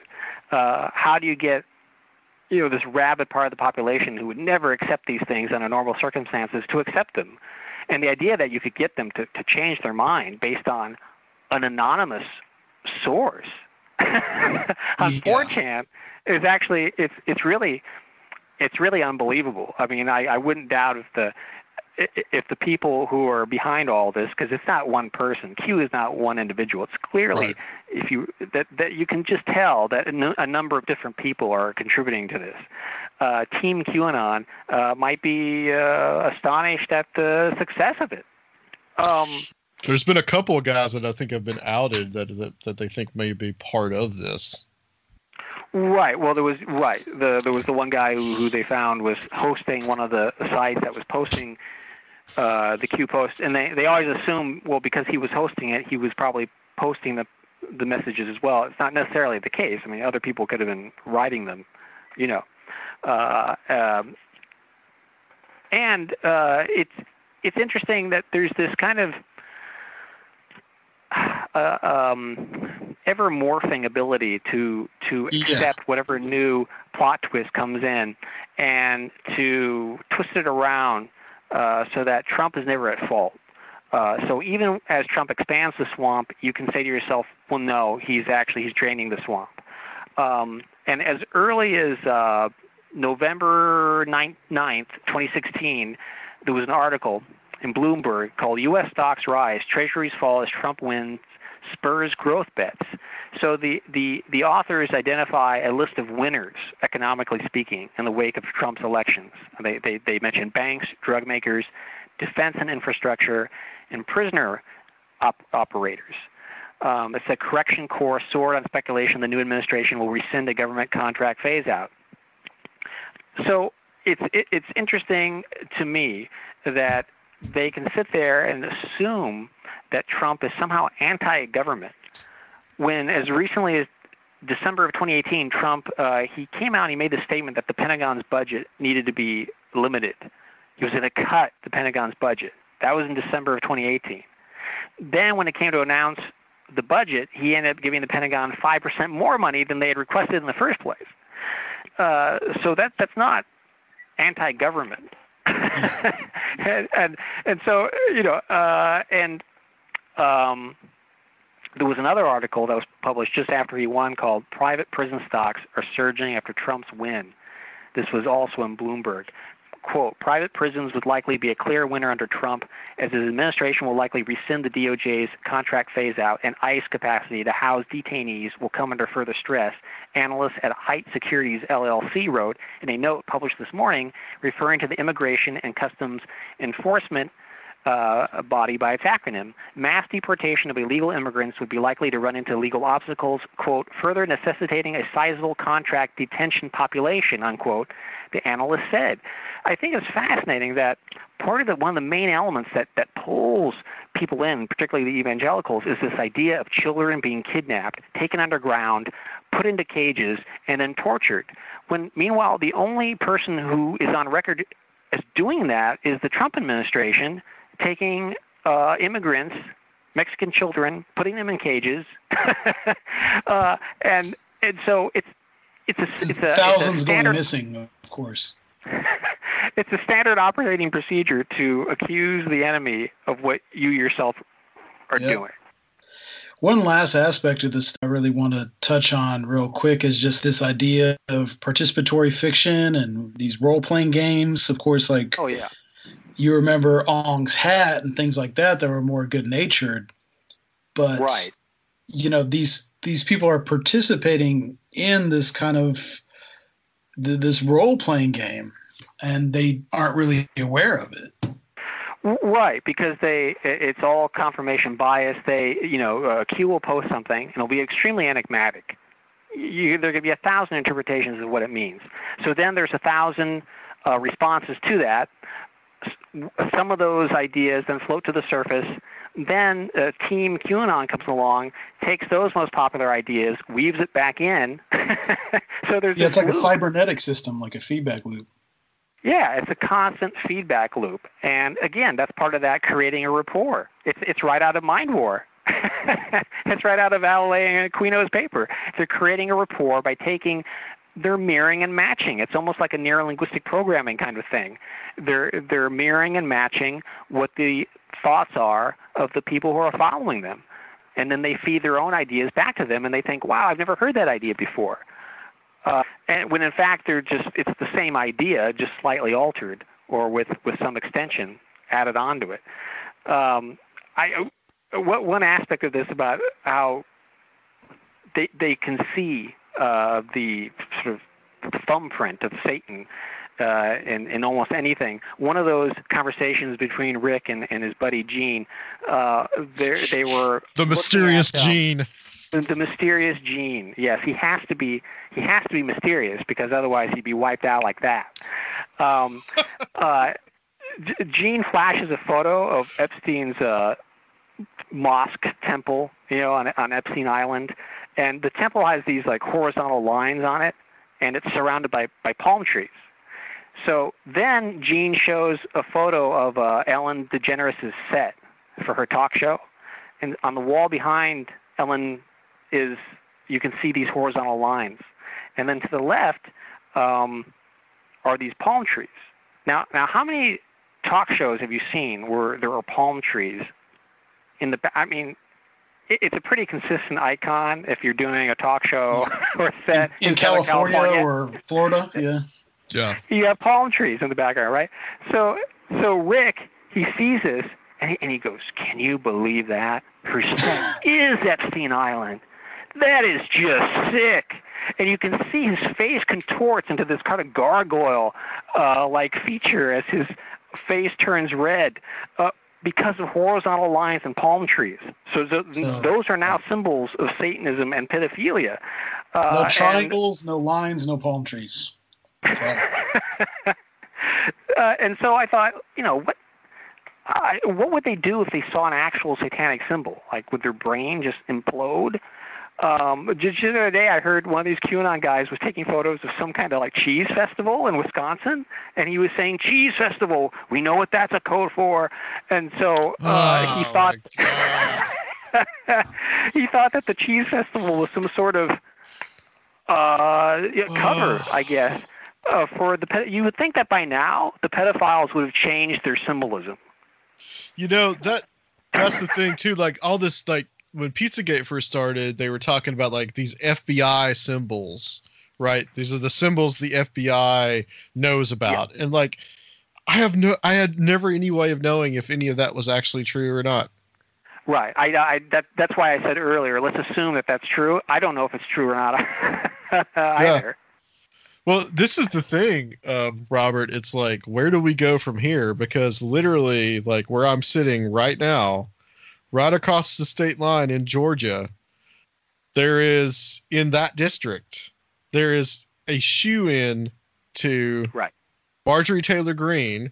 She's Yeah. going to be elected because, like, basically the Democrat candidate has already dropped out, so she's running unopposed. So she is going to be going to Congress, and she is a QAnon person. So I mean, these people are like coming into government now.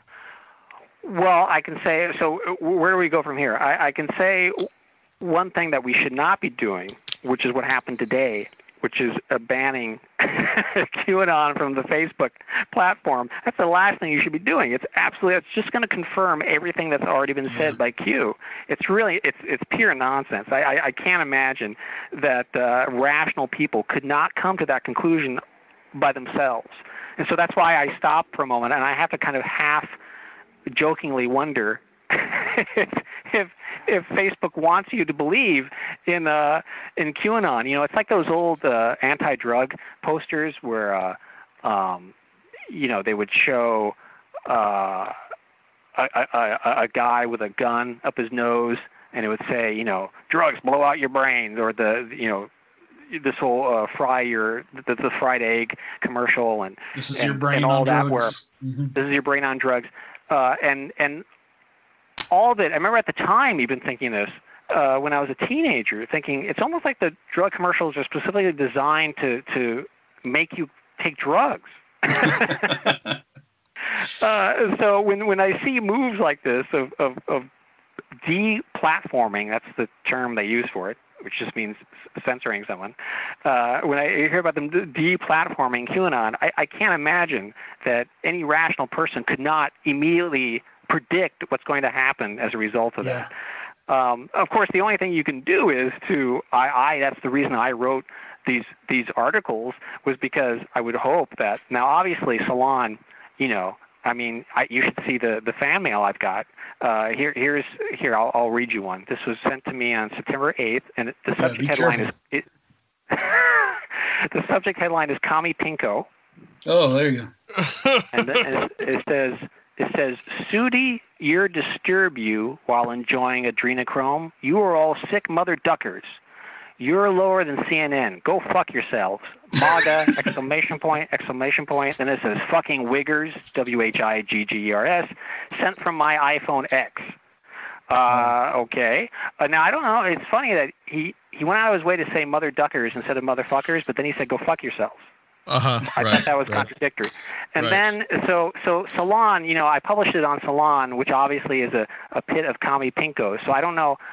But then again, a lot of QAnon people they hate read things. So I would I would my hope would be that someone would read it, see that I actually know what I'm talking about. I'm not just absolutely dismissing everything 100%. I'm laying down like this is where it comes from. Uh, whereas a lot of these people, they don't know what to make of it. So like you'll see articles in the Atlantic Monthly, and they're trying to wrap their head around it, and they can't. They've never seen anything like it before, so they're just like it's just like a panic essay uh, about QAnon, and so the QAnon people read it and see that the person writing it doesn't know what the hell they're talking about, and they just dismiss it. I would hope that someone, you know, at least one person would be able to read it and go, oh, you know what? Uh, huh. Yeah, I didn't notice that before. Yeah, it really is just a patchwork quilt of all these other pre-existing conspiracy theories. Yeah. Um, and particularly, you know, a, a- another uh, example of the way they that they take a pre-existing uh, conspiracy theory and flip it is you know the whole core of the thing is this you know child um, uh, you know endangering children. Chil- children are being tortured. Um, uh, the, the the Franklin cover up by by John W. DeCamp it's all about a pedophile ring. You know it's a true crime book about a pedophile ring operated by prominent Republicans Right. like Right. this Nebraska businessman uh, Lawrence E. King Jr. Uh, Mm-hmm. and it was reportedly a crime ring that overlapped with Iran Contra money laundering schemes operating out of the Reagan Bush White House.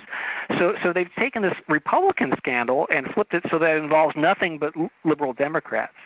Uh, but but that's an example of um, you know uh, when I, I, and, and I wonder if that's where the Hunter S. Thompson aspect came from because John John DeCamp mentions at one point that he had gotten a story from someone that a guy calling himself Hunter Thompson had met with these people in Las Vegas to buy these snuff films of of children being like tortured and killed on film. And when I when I read that, and I read the book when it came out, so it was at some point in the mid to late 90s. I remember thinking, well, obviously, whoever met with these guys had a sense of humor, like a really sick sense of humor, and decided to call himself Hunter S. Thompson because he's in Las Vegas buying the um, buying these snuff films. But there have been other people who interpreted that no, that was actually Hunter S. Thompson. Though I, I don't know why you'd give your real name if you're meeting with someone covertly in Las Vegas to buy snuff films. Um, but you know that's that that's actually wrapped up in in the uh, there are rumors as to why Hunter S. Thompson's third book of letters have not been published, even though the third book of letters was supposed to come out originally back in like 2005, and then they keep putting up ISBN numbers for it on Amazon, and then it'll be pulled. So they keep announcing it and then pulling it.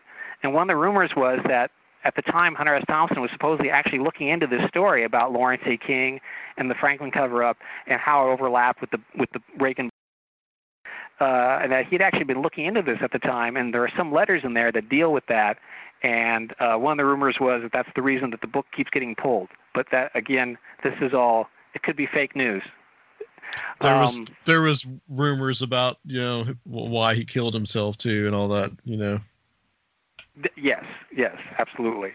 And of course, there's the infamous. Uh, uh, you know, you know, I mean, I mean, I wouldn't be surprised. You know, Hunter S. Thompson actually went on uh, a radio show not long before he died and said, "Hey, if something happens to me, just know, you know, it was."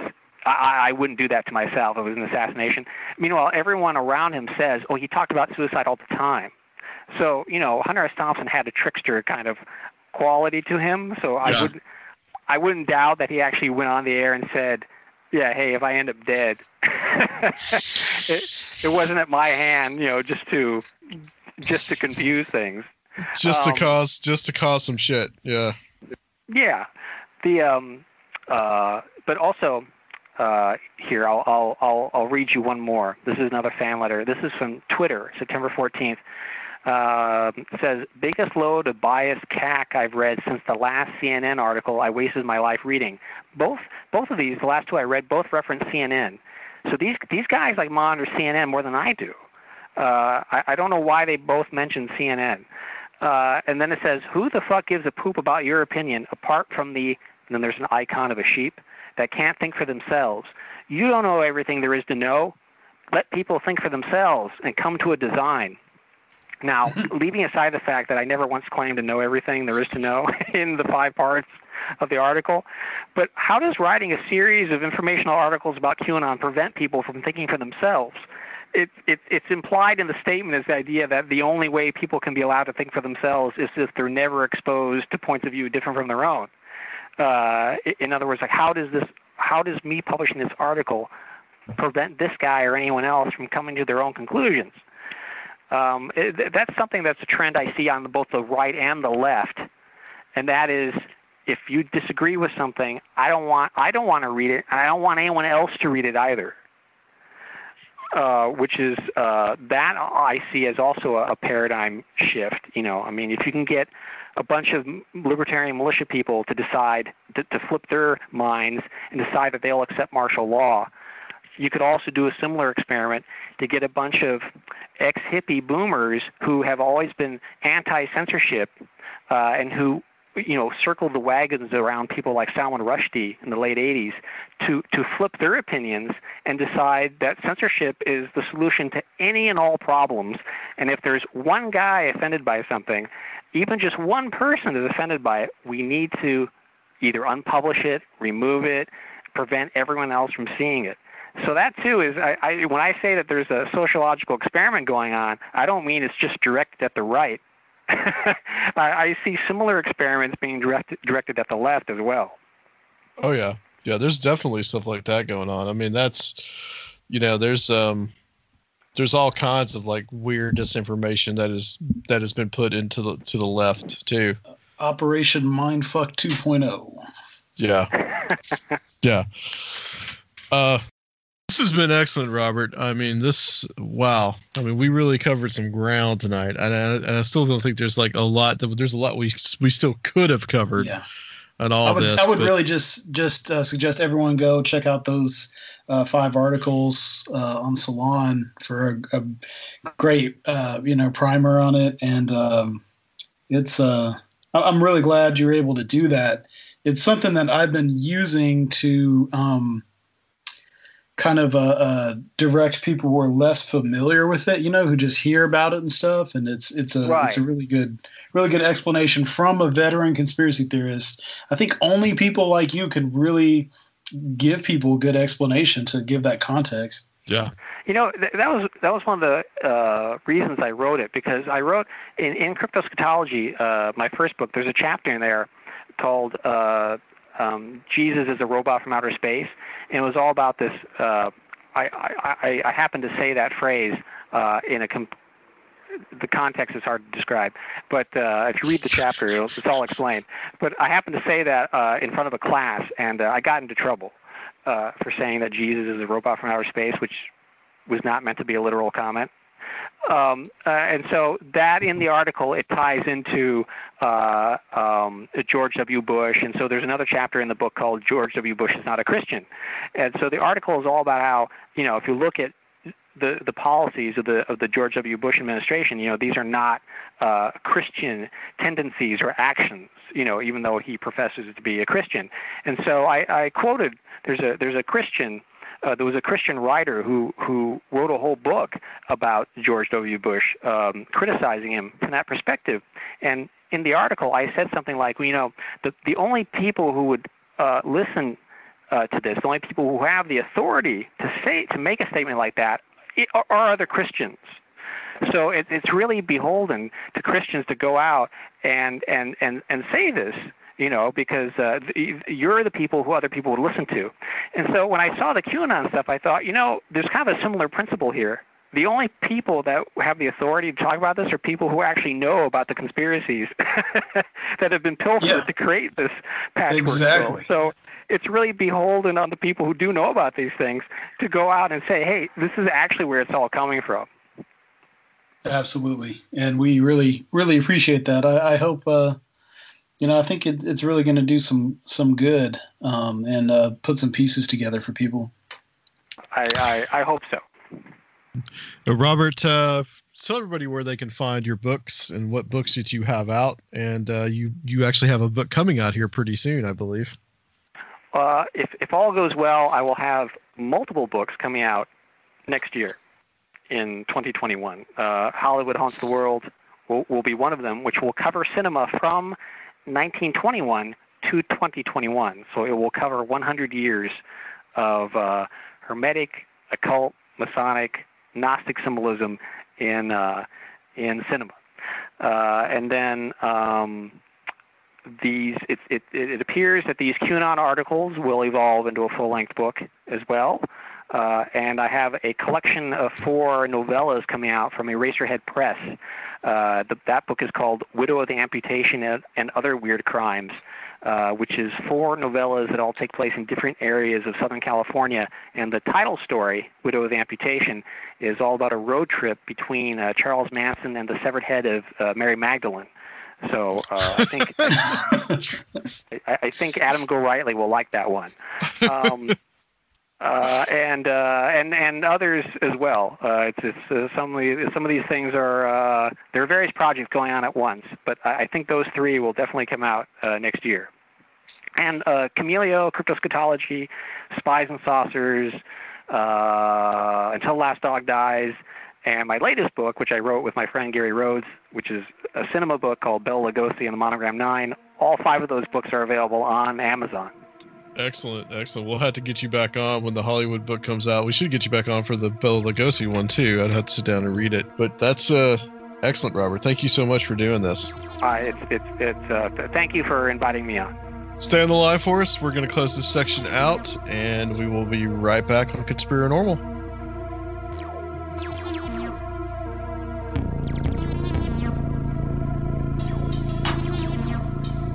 Okay, guys, welcome to little uh, special segment of the show, and we wanted to bring on Jason Von Stein, who you guys have heard many times on this show if you're a longtime listener.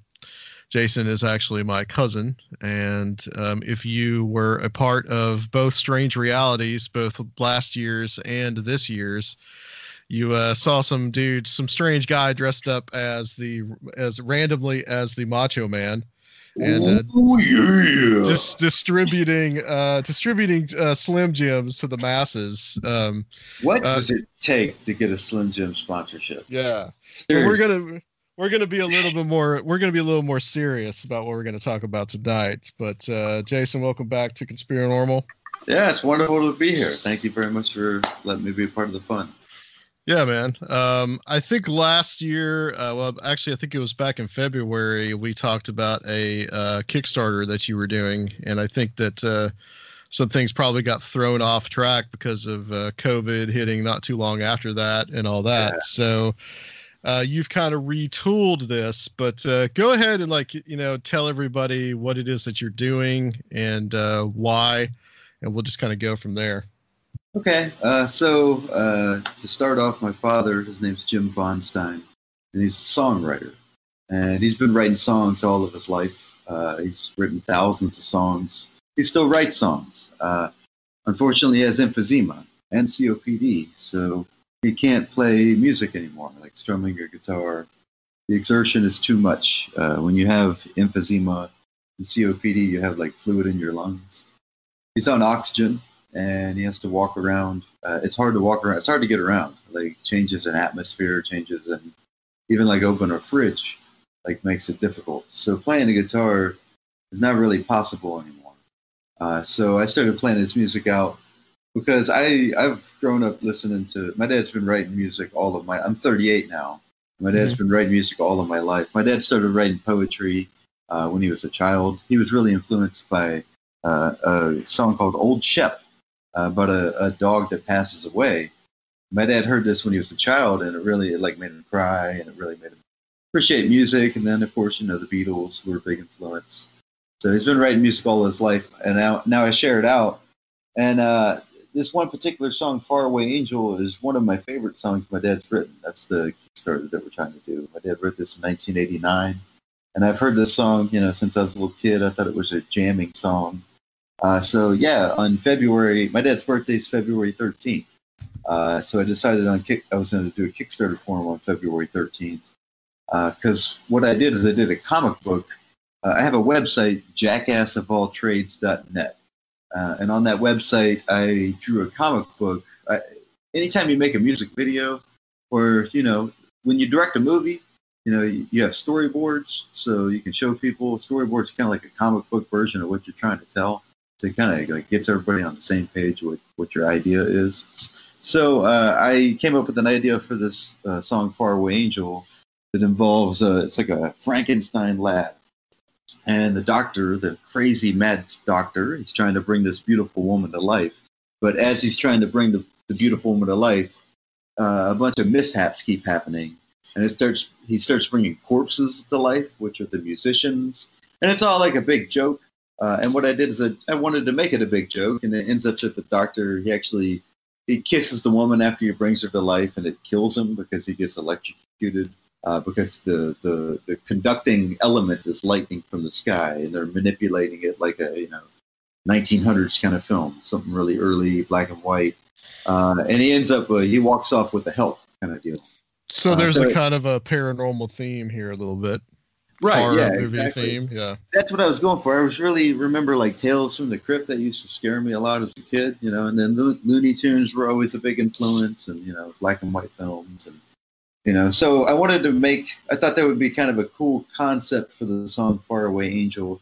Even though when my dad wrote the song, it's more about a like a guy that's probably broken up with a girl and he's like missing her and longing for her love. You know, if you read the lyrics of the song, it's not necessarily that but it could be different takes. Like my mother actually came up with an idea where it could be about a woman who's an astronaut, and she's the faraway angel. She's like going up to space, and, and you can make it to where the person they're not breaking up, but the husband is like missing her because she's going to be out in the atmosphere a long, for you know a really long time. I just don't have the budget for space. Turns out I don't have the budget for anything. so there you go. I got a budget for an imagination. But uh, getting back to to jackassofalltrades.net. I, I drew a comic book version of this uh, idea I just explained in the castle with the mad scientist, and you can find it on there. So in February, I decided I'm going to make like a music video of this, or I'm going to try to make a Kickstarter. Uh, we did. We made a Kickstarter for one of my dad's songs in 2017 uh, for a Christmas gift uh, for for a song called "Streets of Chicago." And uh, it, took it took a lot of work and a lot of love, but it turned out to be a great project. So I kind of was hoping to replicate that. So we ended up starting it, and I went through the casting process to find all the people that were needed, and the musicians were going to play the parts of the you know musicians in the music video. We were going to do a one day shoot, uh, and we started uh, February 13th, and it was to end on March 13th. Uh, but by March 13th, the world had changed significantly, so we didn't really have uh, you know it wasn't i didn't even want to do it even though i love my dad so much because i didn't want to put anybody in harm's way. You know even getting everybody together on one day we didn't know what we're facing with covid and i don't want to be the guy to bring everybody together and something fun ends up getting everybody sick. My dad wouldn't want to get everybody sick with his music. I wouldn't want to get anybody sick with my dad's music you know we're not that we don't want to do that. So so we, i just figured we need to put it on the back burner but now my uncle your father adam is a retired art teacher Yes. so the game has changed a little bit.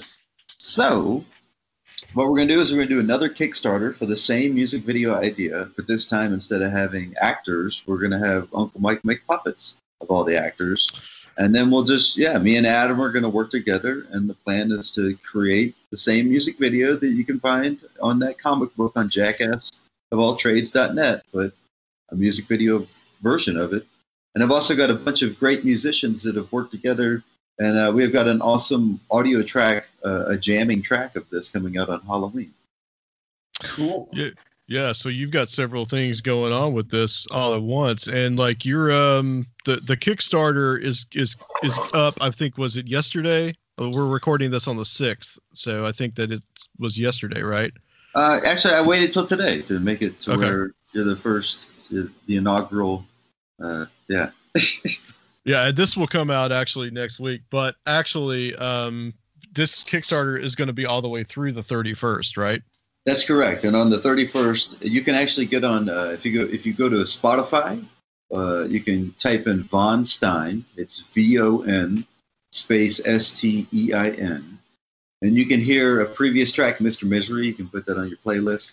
You can pre-save this track uh, for Faraway Angel. It's going to be available on uh, Halloween, October 31st, 2020. So you can you know, put it a part of your uh, your rotation if you'd like. It's also going to be coming out on iTunes and all the other uh, distribution services. So, and it's really, I had a lot of great friends. I worked, uh, so the previous track we released, uh, Streets of Chicago, we did that at a friend of mine. Uh, his name's Sean Allen. He's a great producer. And I had my friend Barrett Roth. Uh, he played electric guitar on that. And if you watch the Streets of Chicago music video, uh, in the music video, uh, the concept of that music video for Streets of Chicago, it's actually really cool. We had a thousand dollar budget, and I don't think that you would expect we had that kind of budget uh, if you watched it, because it's like a city, and it's like Jesus and the devil are walking towards one another in the city, and as they get closer to one another, uh, like as they they're walking in front of uh, things happening in the background, like people are doing things. Like in the beginning, uh, there's a woman in Jesus' scene. He walks past her, and her flowers are. She smells them, and they're very beautiful. And in the same scene, the devil walks past that woman, and all the flowers die.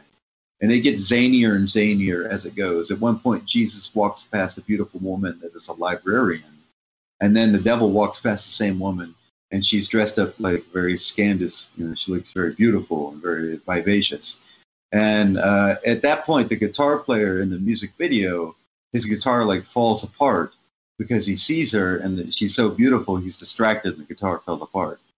So that's my friend Barrett, and it's funny because that's actually his wife Sydney that's playing the the role of the librarian and the temptress, so to speak. You know, so they got uh-huh. a kick kick out of you know that he's you know lusting over her or whatever. But Barrett is actually a really good. Uh, he's an incredible. Besides being an incredible person and an incredible uh, musician, guitar player, he's an incredible sound uh, engineer himself. So on July 4th, we went to his house and uh, we decided we are going to throw down a track uh, for Faraway Angel. Barrett uh, did all the sound engineer work. He played the electric uh, guitar on it. He played the bass guitar. He did the uh, arrangement. He went really close to what my father's version of it is. But my father, uh, he always played the song, you know, basically solo. We played with neighbors and friends, but my dad never really had like a band. But he had, you know, he's always been open to having a band to all of his music. My dad loves all music, all kinds, all instruments. He's, you know, open to anything and that was always his plan. He actually had a, uh, if he ever could uh, open a band, he would call it 13 Dogs, and he'd have at least 13 instruments because he loves music that much, you know. Uh, so uh, we did that. We, we we did like a band track of this. Uh, Barrett did the sound engineer, the electric, and the bass. Uh, we had Matt Urbanek. He's a drummer here in Atlanta. We had him throw down a drum track. He's also an incredible musician. You can check him out on Facebook. He's an incredible songwriter. He writes a lot of different songs too. Uh, and then we had an incredible musician named Mark Williams, Mark T. Williams. And uh, he's an incredible violin player. This guy's such a good violin player when he, he warms up to like the Godfather theme song.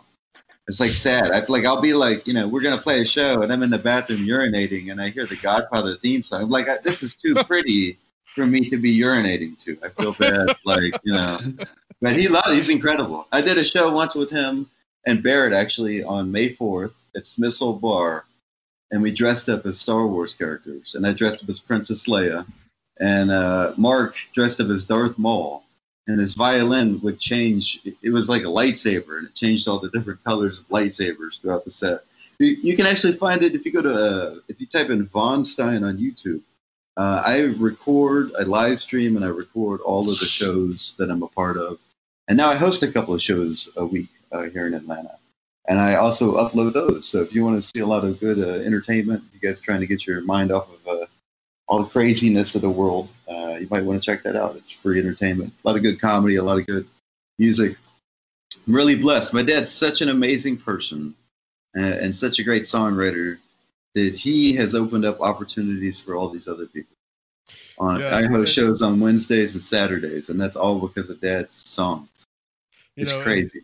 Jason you, really has a passion for all this, and guys, if you want to support this kick this Kickstarter, by all means, please do. Uh, give everybody where they can find that. What uh, and I'll I'll put it in the show notes as well. But where yeah. people can find for the the uh, URL for people to find the Kickstarter. Uh, yeah, if you go to Kickstarter and you type in Faraway Angel Round Two, uh, we'll we'll pop up. So okay. if you type Far in Faraway Angel, you can see two. what happened at round one, and uh, yeah, you can. there's a couple of them, but round two is the current round that we're on. So we'll see. yeah, and you've got uh, you've got you you set the goal not too very high on this actually. So no, I, I set it as five hundred dollars because uh, previously we were going to need a lot of money for makeup and you know, some special effects and stuff like that. But now that we don't need all that makeup necessarily, you know, it kind of cuts down the cost. Plus, previously we we actually the other Faraway Angel music video uh, with all the actors and everything. I was going to ask for two thousand dollars because that was kind of what we needed. Uh, but we've cut that down significantly. It's it's five hundred dollars that we need to make this music video. And uh, yeah, I just want to make something cool. The plan is if we get the funding, uh, so we're going to release a track on Halloween, But then we'll release this music video on my father's birthday next year, February 13th, and that'll give us enough time to figure out how to make puppets work and all that kind of stuff. Yeah, and the puppets are actually already built, um, and we'll Yeah. be you, you we'll be uh, putting pictures um, up soon on the Kickstarter as well. So Yeah, Uncle Mike, Adam, Adam's father has done an incredible job. It's really cool. Both of our dads came together to make this, you know, this thing. If you think about it, so Yeah, yeah. you had you had asked uh, you you had you had just mentioned doing the puppets and like he just started doing them and now they're finished. They're like laying down here in the bed. So yeah, I couldn't believe it. He was like like- already, yeah. So, yeah, that's the plan. What we'll do is we'll uh, upload a picture. We're gonna each day I'm gonna upload new information that you can check out uh, for this Kickstarter. You know, some of it's gonna be audio bits from the track, uh, information about the musicians involved.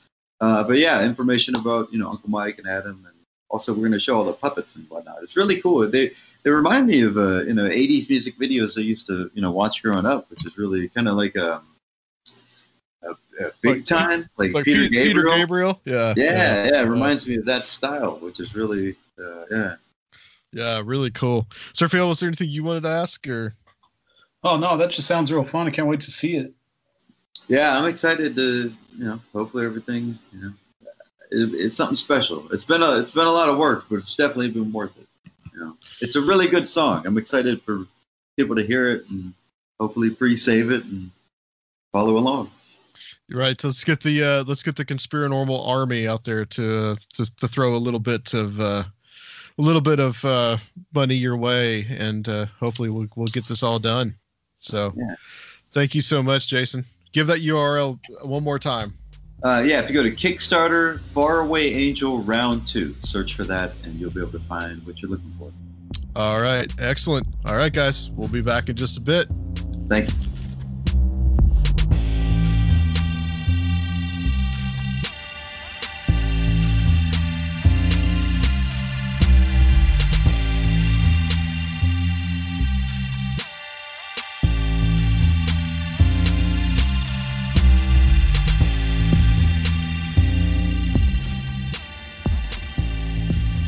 Okay, welcome back to Conspiranormal, guys. That was uh, a very fascinating discussion with Robert Guffey.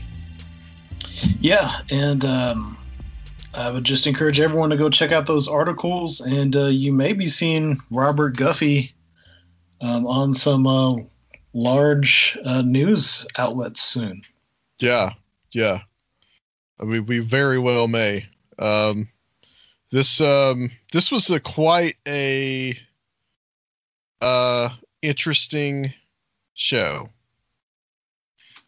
I, you know, I read these articles yesterday and today, and um, I think, like we pointed out, that really him being so steeped in the conspiracy world really gives him a good way to look at it and really gives people like a, a reason to realize that hey that maybe that this is being kind of something that's kind of being manufactured. Yeah, so I mean, between his uh, Cryptoscatology book on conspiracy theories, uh, conspiracy theories art form, and uh, Golias's book on conspiracy theories, I mean, those two really like the encyclopedias of conspiracy theory to me, as far as like giving a context and um, having a, a history laid out. If you're looking for something to kind of put all this in perspective. yeah absolutely uh, i was uh, pretty impressed by that by those articles and, and go check those out guys those are on salon um, they are see i'm looking up the title here i've got it pulled up on um, what they're called. Making sense of qanon what lies behind the conspiracy theory that's that's eating america? That's the uh, the title of it. So you guys go look those up. That's a five it's like i think for like five weeks he released those. Yeah, and he's got a little page now on Salon, um, little writer page where you can access all of them. It was funny too because as we were like uh, our little like post show banter, he said that uh, ABC was calling to do like a little spot with him, and he told him that he was going to do Conspiranormal. so he was he was going to get to he was going to get to them later. yeah, right. It's pretty cool, man. He's really he really holds it down, represents. He's really you know certified in this in the uh, the history of conspiracy theory and studying it. Yep, absolutely. That's uh we're we're we're living in definitely a conspiratorial world. That's for damn sure. so okay, guys. Um, that's it for this episode. Please, uh, just a, another thing that you probably heard in the little segment before this. Uh, check out Jason Von Stein's um, Kickstarter for his video for Far Away Angel. We're actually going to play that at the end of this episode, so you guys will know what that sounds like. Um, so, and also our material, Patreon. Uh, please join us there. We've tried to, we were trying to get stuff up every week. We kind of, uh, have kind of slacked on that a little bit, especially with Strange Realities Conference, but we're going to get back to all that soon. And that is one dollar to join at the moment, but things are probably going to be changing on there pretty soon. We're going to have some new tiers, some new rewards for people to sign up, and all that. Do you want to talk a little bit about that, Sergio? Yeah, uh, you can just uh, check us out at uh, Conspiranormal or patreon.com slash Conspiranormal. Um, we are going to be doing some new tiers and uh, having some exclusive swag on there. Uh, we really want to do a, a, Patreon exclusive T-shirt. Um, you can check out our, our, other T-shirts on our TeePublic page, but we want to do one uh, especially for the supporters, and um, you know provide some some more incentive to uh, help us out and uh, keep the lights on around here. Mm-hmm. Uh, and uh, yeah, just uh, patreon.com slash conspiranormals where you can find us. Yep. And don't forget the YouTube channel. Go give us a subscribe on there. That'll help as well. And five star reviews. Nobody's left a review lately. So uh, help us out with that on iTunes. All right. I think that's it. Um, join us next week, guys. We're going to have some more interesting, good conspiranormal stuff on this show. Conspiranormal.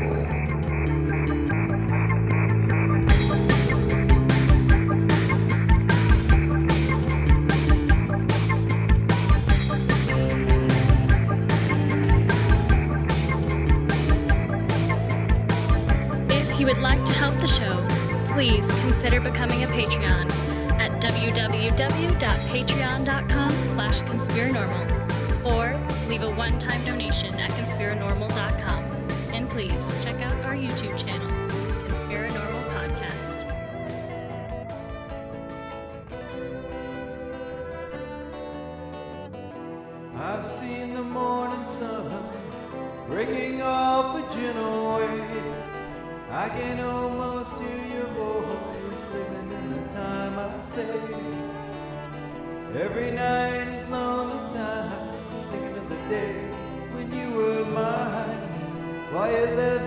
on my mind.